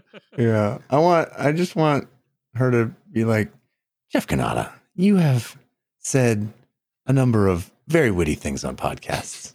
Let's spend an hour talking about them. You- You've built you, you've built a billion dollar empire on limericks. Tell us how that happened. yes. Yes.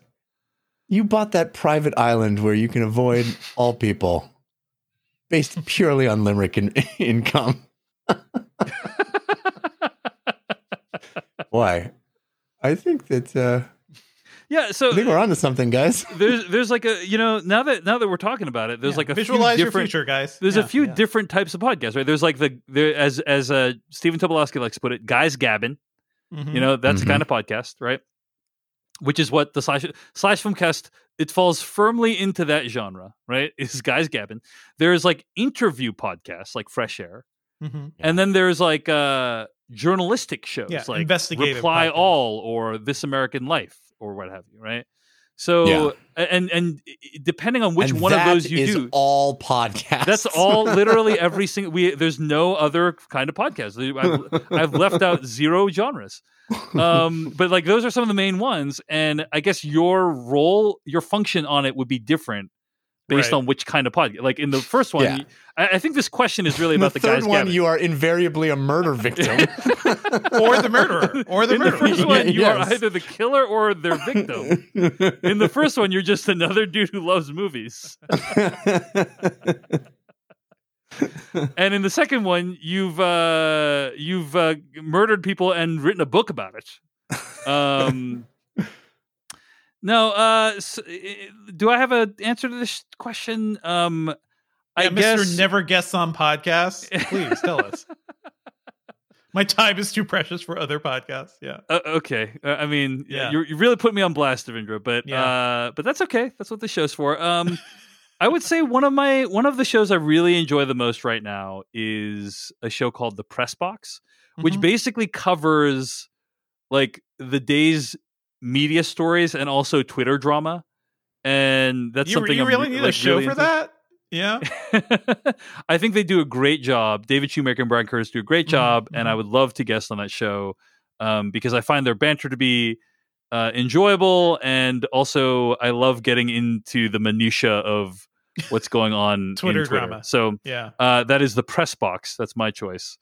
Um, but there's a bunch of shows I would love to guess. Uh, the long form podcast would be my favorite interview show, uh, or one of my favorite interview shows. Um, and at the, if I was on the long form show, I would have written a pretty good book. So uh, one day, maybe that's gonna that's gonna happen. Okay. Um, thank you so much for all of your questions. Sorry we didn't get to a hundred of them, uh, but we did our best. Um, and by best, I mean we went for about two hours, and that's about as much as we could do today. Because Devindra, you worked like fourteen hours today, right? I did. And I still have more Um, stories to write. So it's definitely CES. Yeah. Thank you, Devindra, for sticking with us today. Uh, really appreciate you staying up late and uh, hanging with us. Um, that's going to bring us to the end of this week's episode of the podcast. Uh, the theme song for the Slash Filmcast was brought to you by AdamWarrock.com. Our spoiler bumper was brought to you by filmmaker Kyle Hillinger. This episode was edited by Beatty Zhang.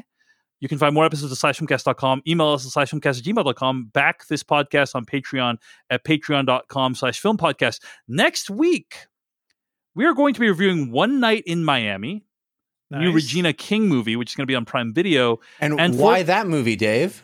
Well, because Jeffrey Cannata, we put it to a vote over at Yeah. patreon.com slash film podcast, something that we're going to do intermittently until the movies open again, at which point, like, we'll probably have a much clearer idea of what movie we're going to review.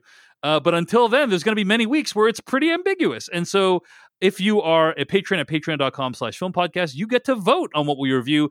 A lot of people said they want a one night in Miami review with a Bacurau After Dark. Hell That's yeah. exactly what we're going to be doing next week. It's going to be a one night in Miami review, followed by an After Dark episode reviewing Bacurau. One thing I want to call out the episode will come out a, a day later next week uh, due to scheduling reasons. So be on the lookout for the episode a day later. Don't worry, the show is still happening. Just going to come out a day later. All right. I I really enjoy these uh, mailbag episodes. though. We got to do more of these. These are fun. I think so. I think we'll. I, what we should do is like once a month uh, for the After Dark. We should do the mailbag. uh, In my opinion. Yeah, I like let's it. Yeah, let's keep doing it. All right. Uh, and again, for for you know, we're, we're like, uh, there's all these. Uh, I like to under promise and over deliver when it comes to the patron benefits. You know, we didn't say like prioritization when it comes to the mailbag episodes. Help us choose movies, but like those are in fact things we're we're trying to like surprise and delight the patrons with some cool little uh, bonuses like that. So Patreon.com/slash Film Podcast. Thanks for listening. We'll see you next week for our review of One Night in Miami and our After Dark of Bacurau. And stick around this week for our After Dark of Small Axe with Devindra Hardawar. Uh, check that out. Thanks for listening. See you later. Bye.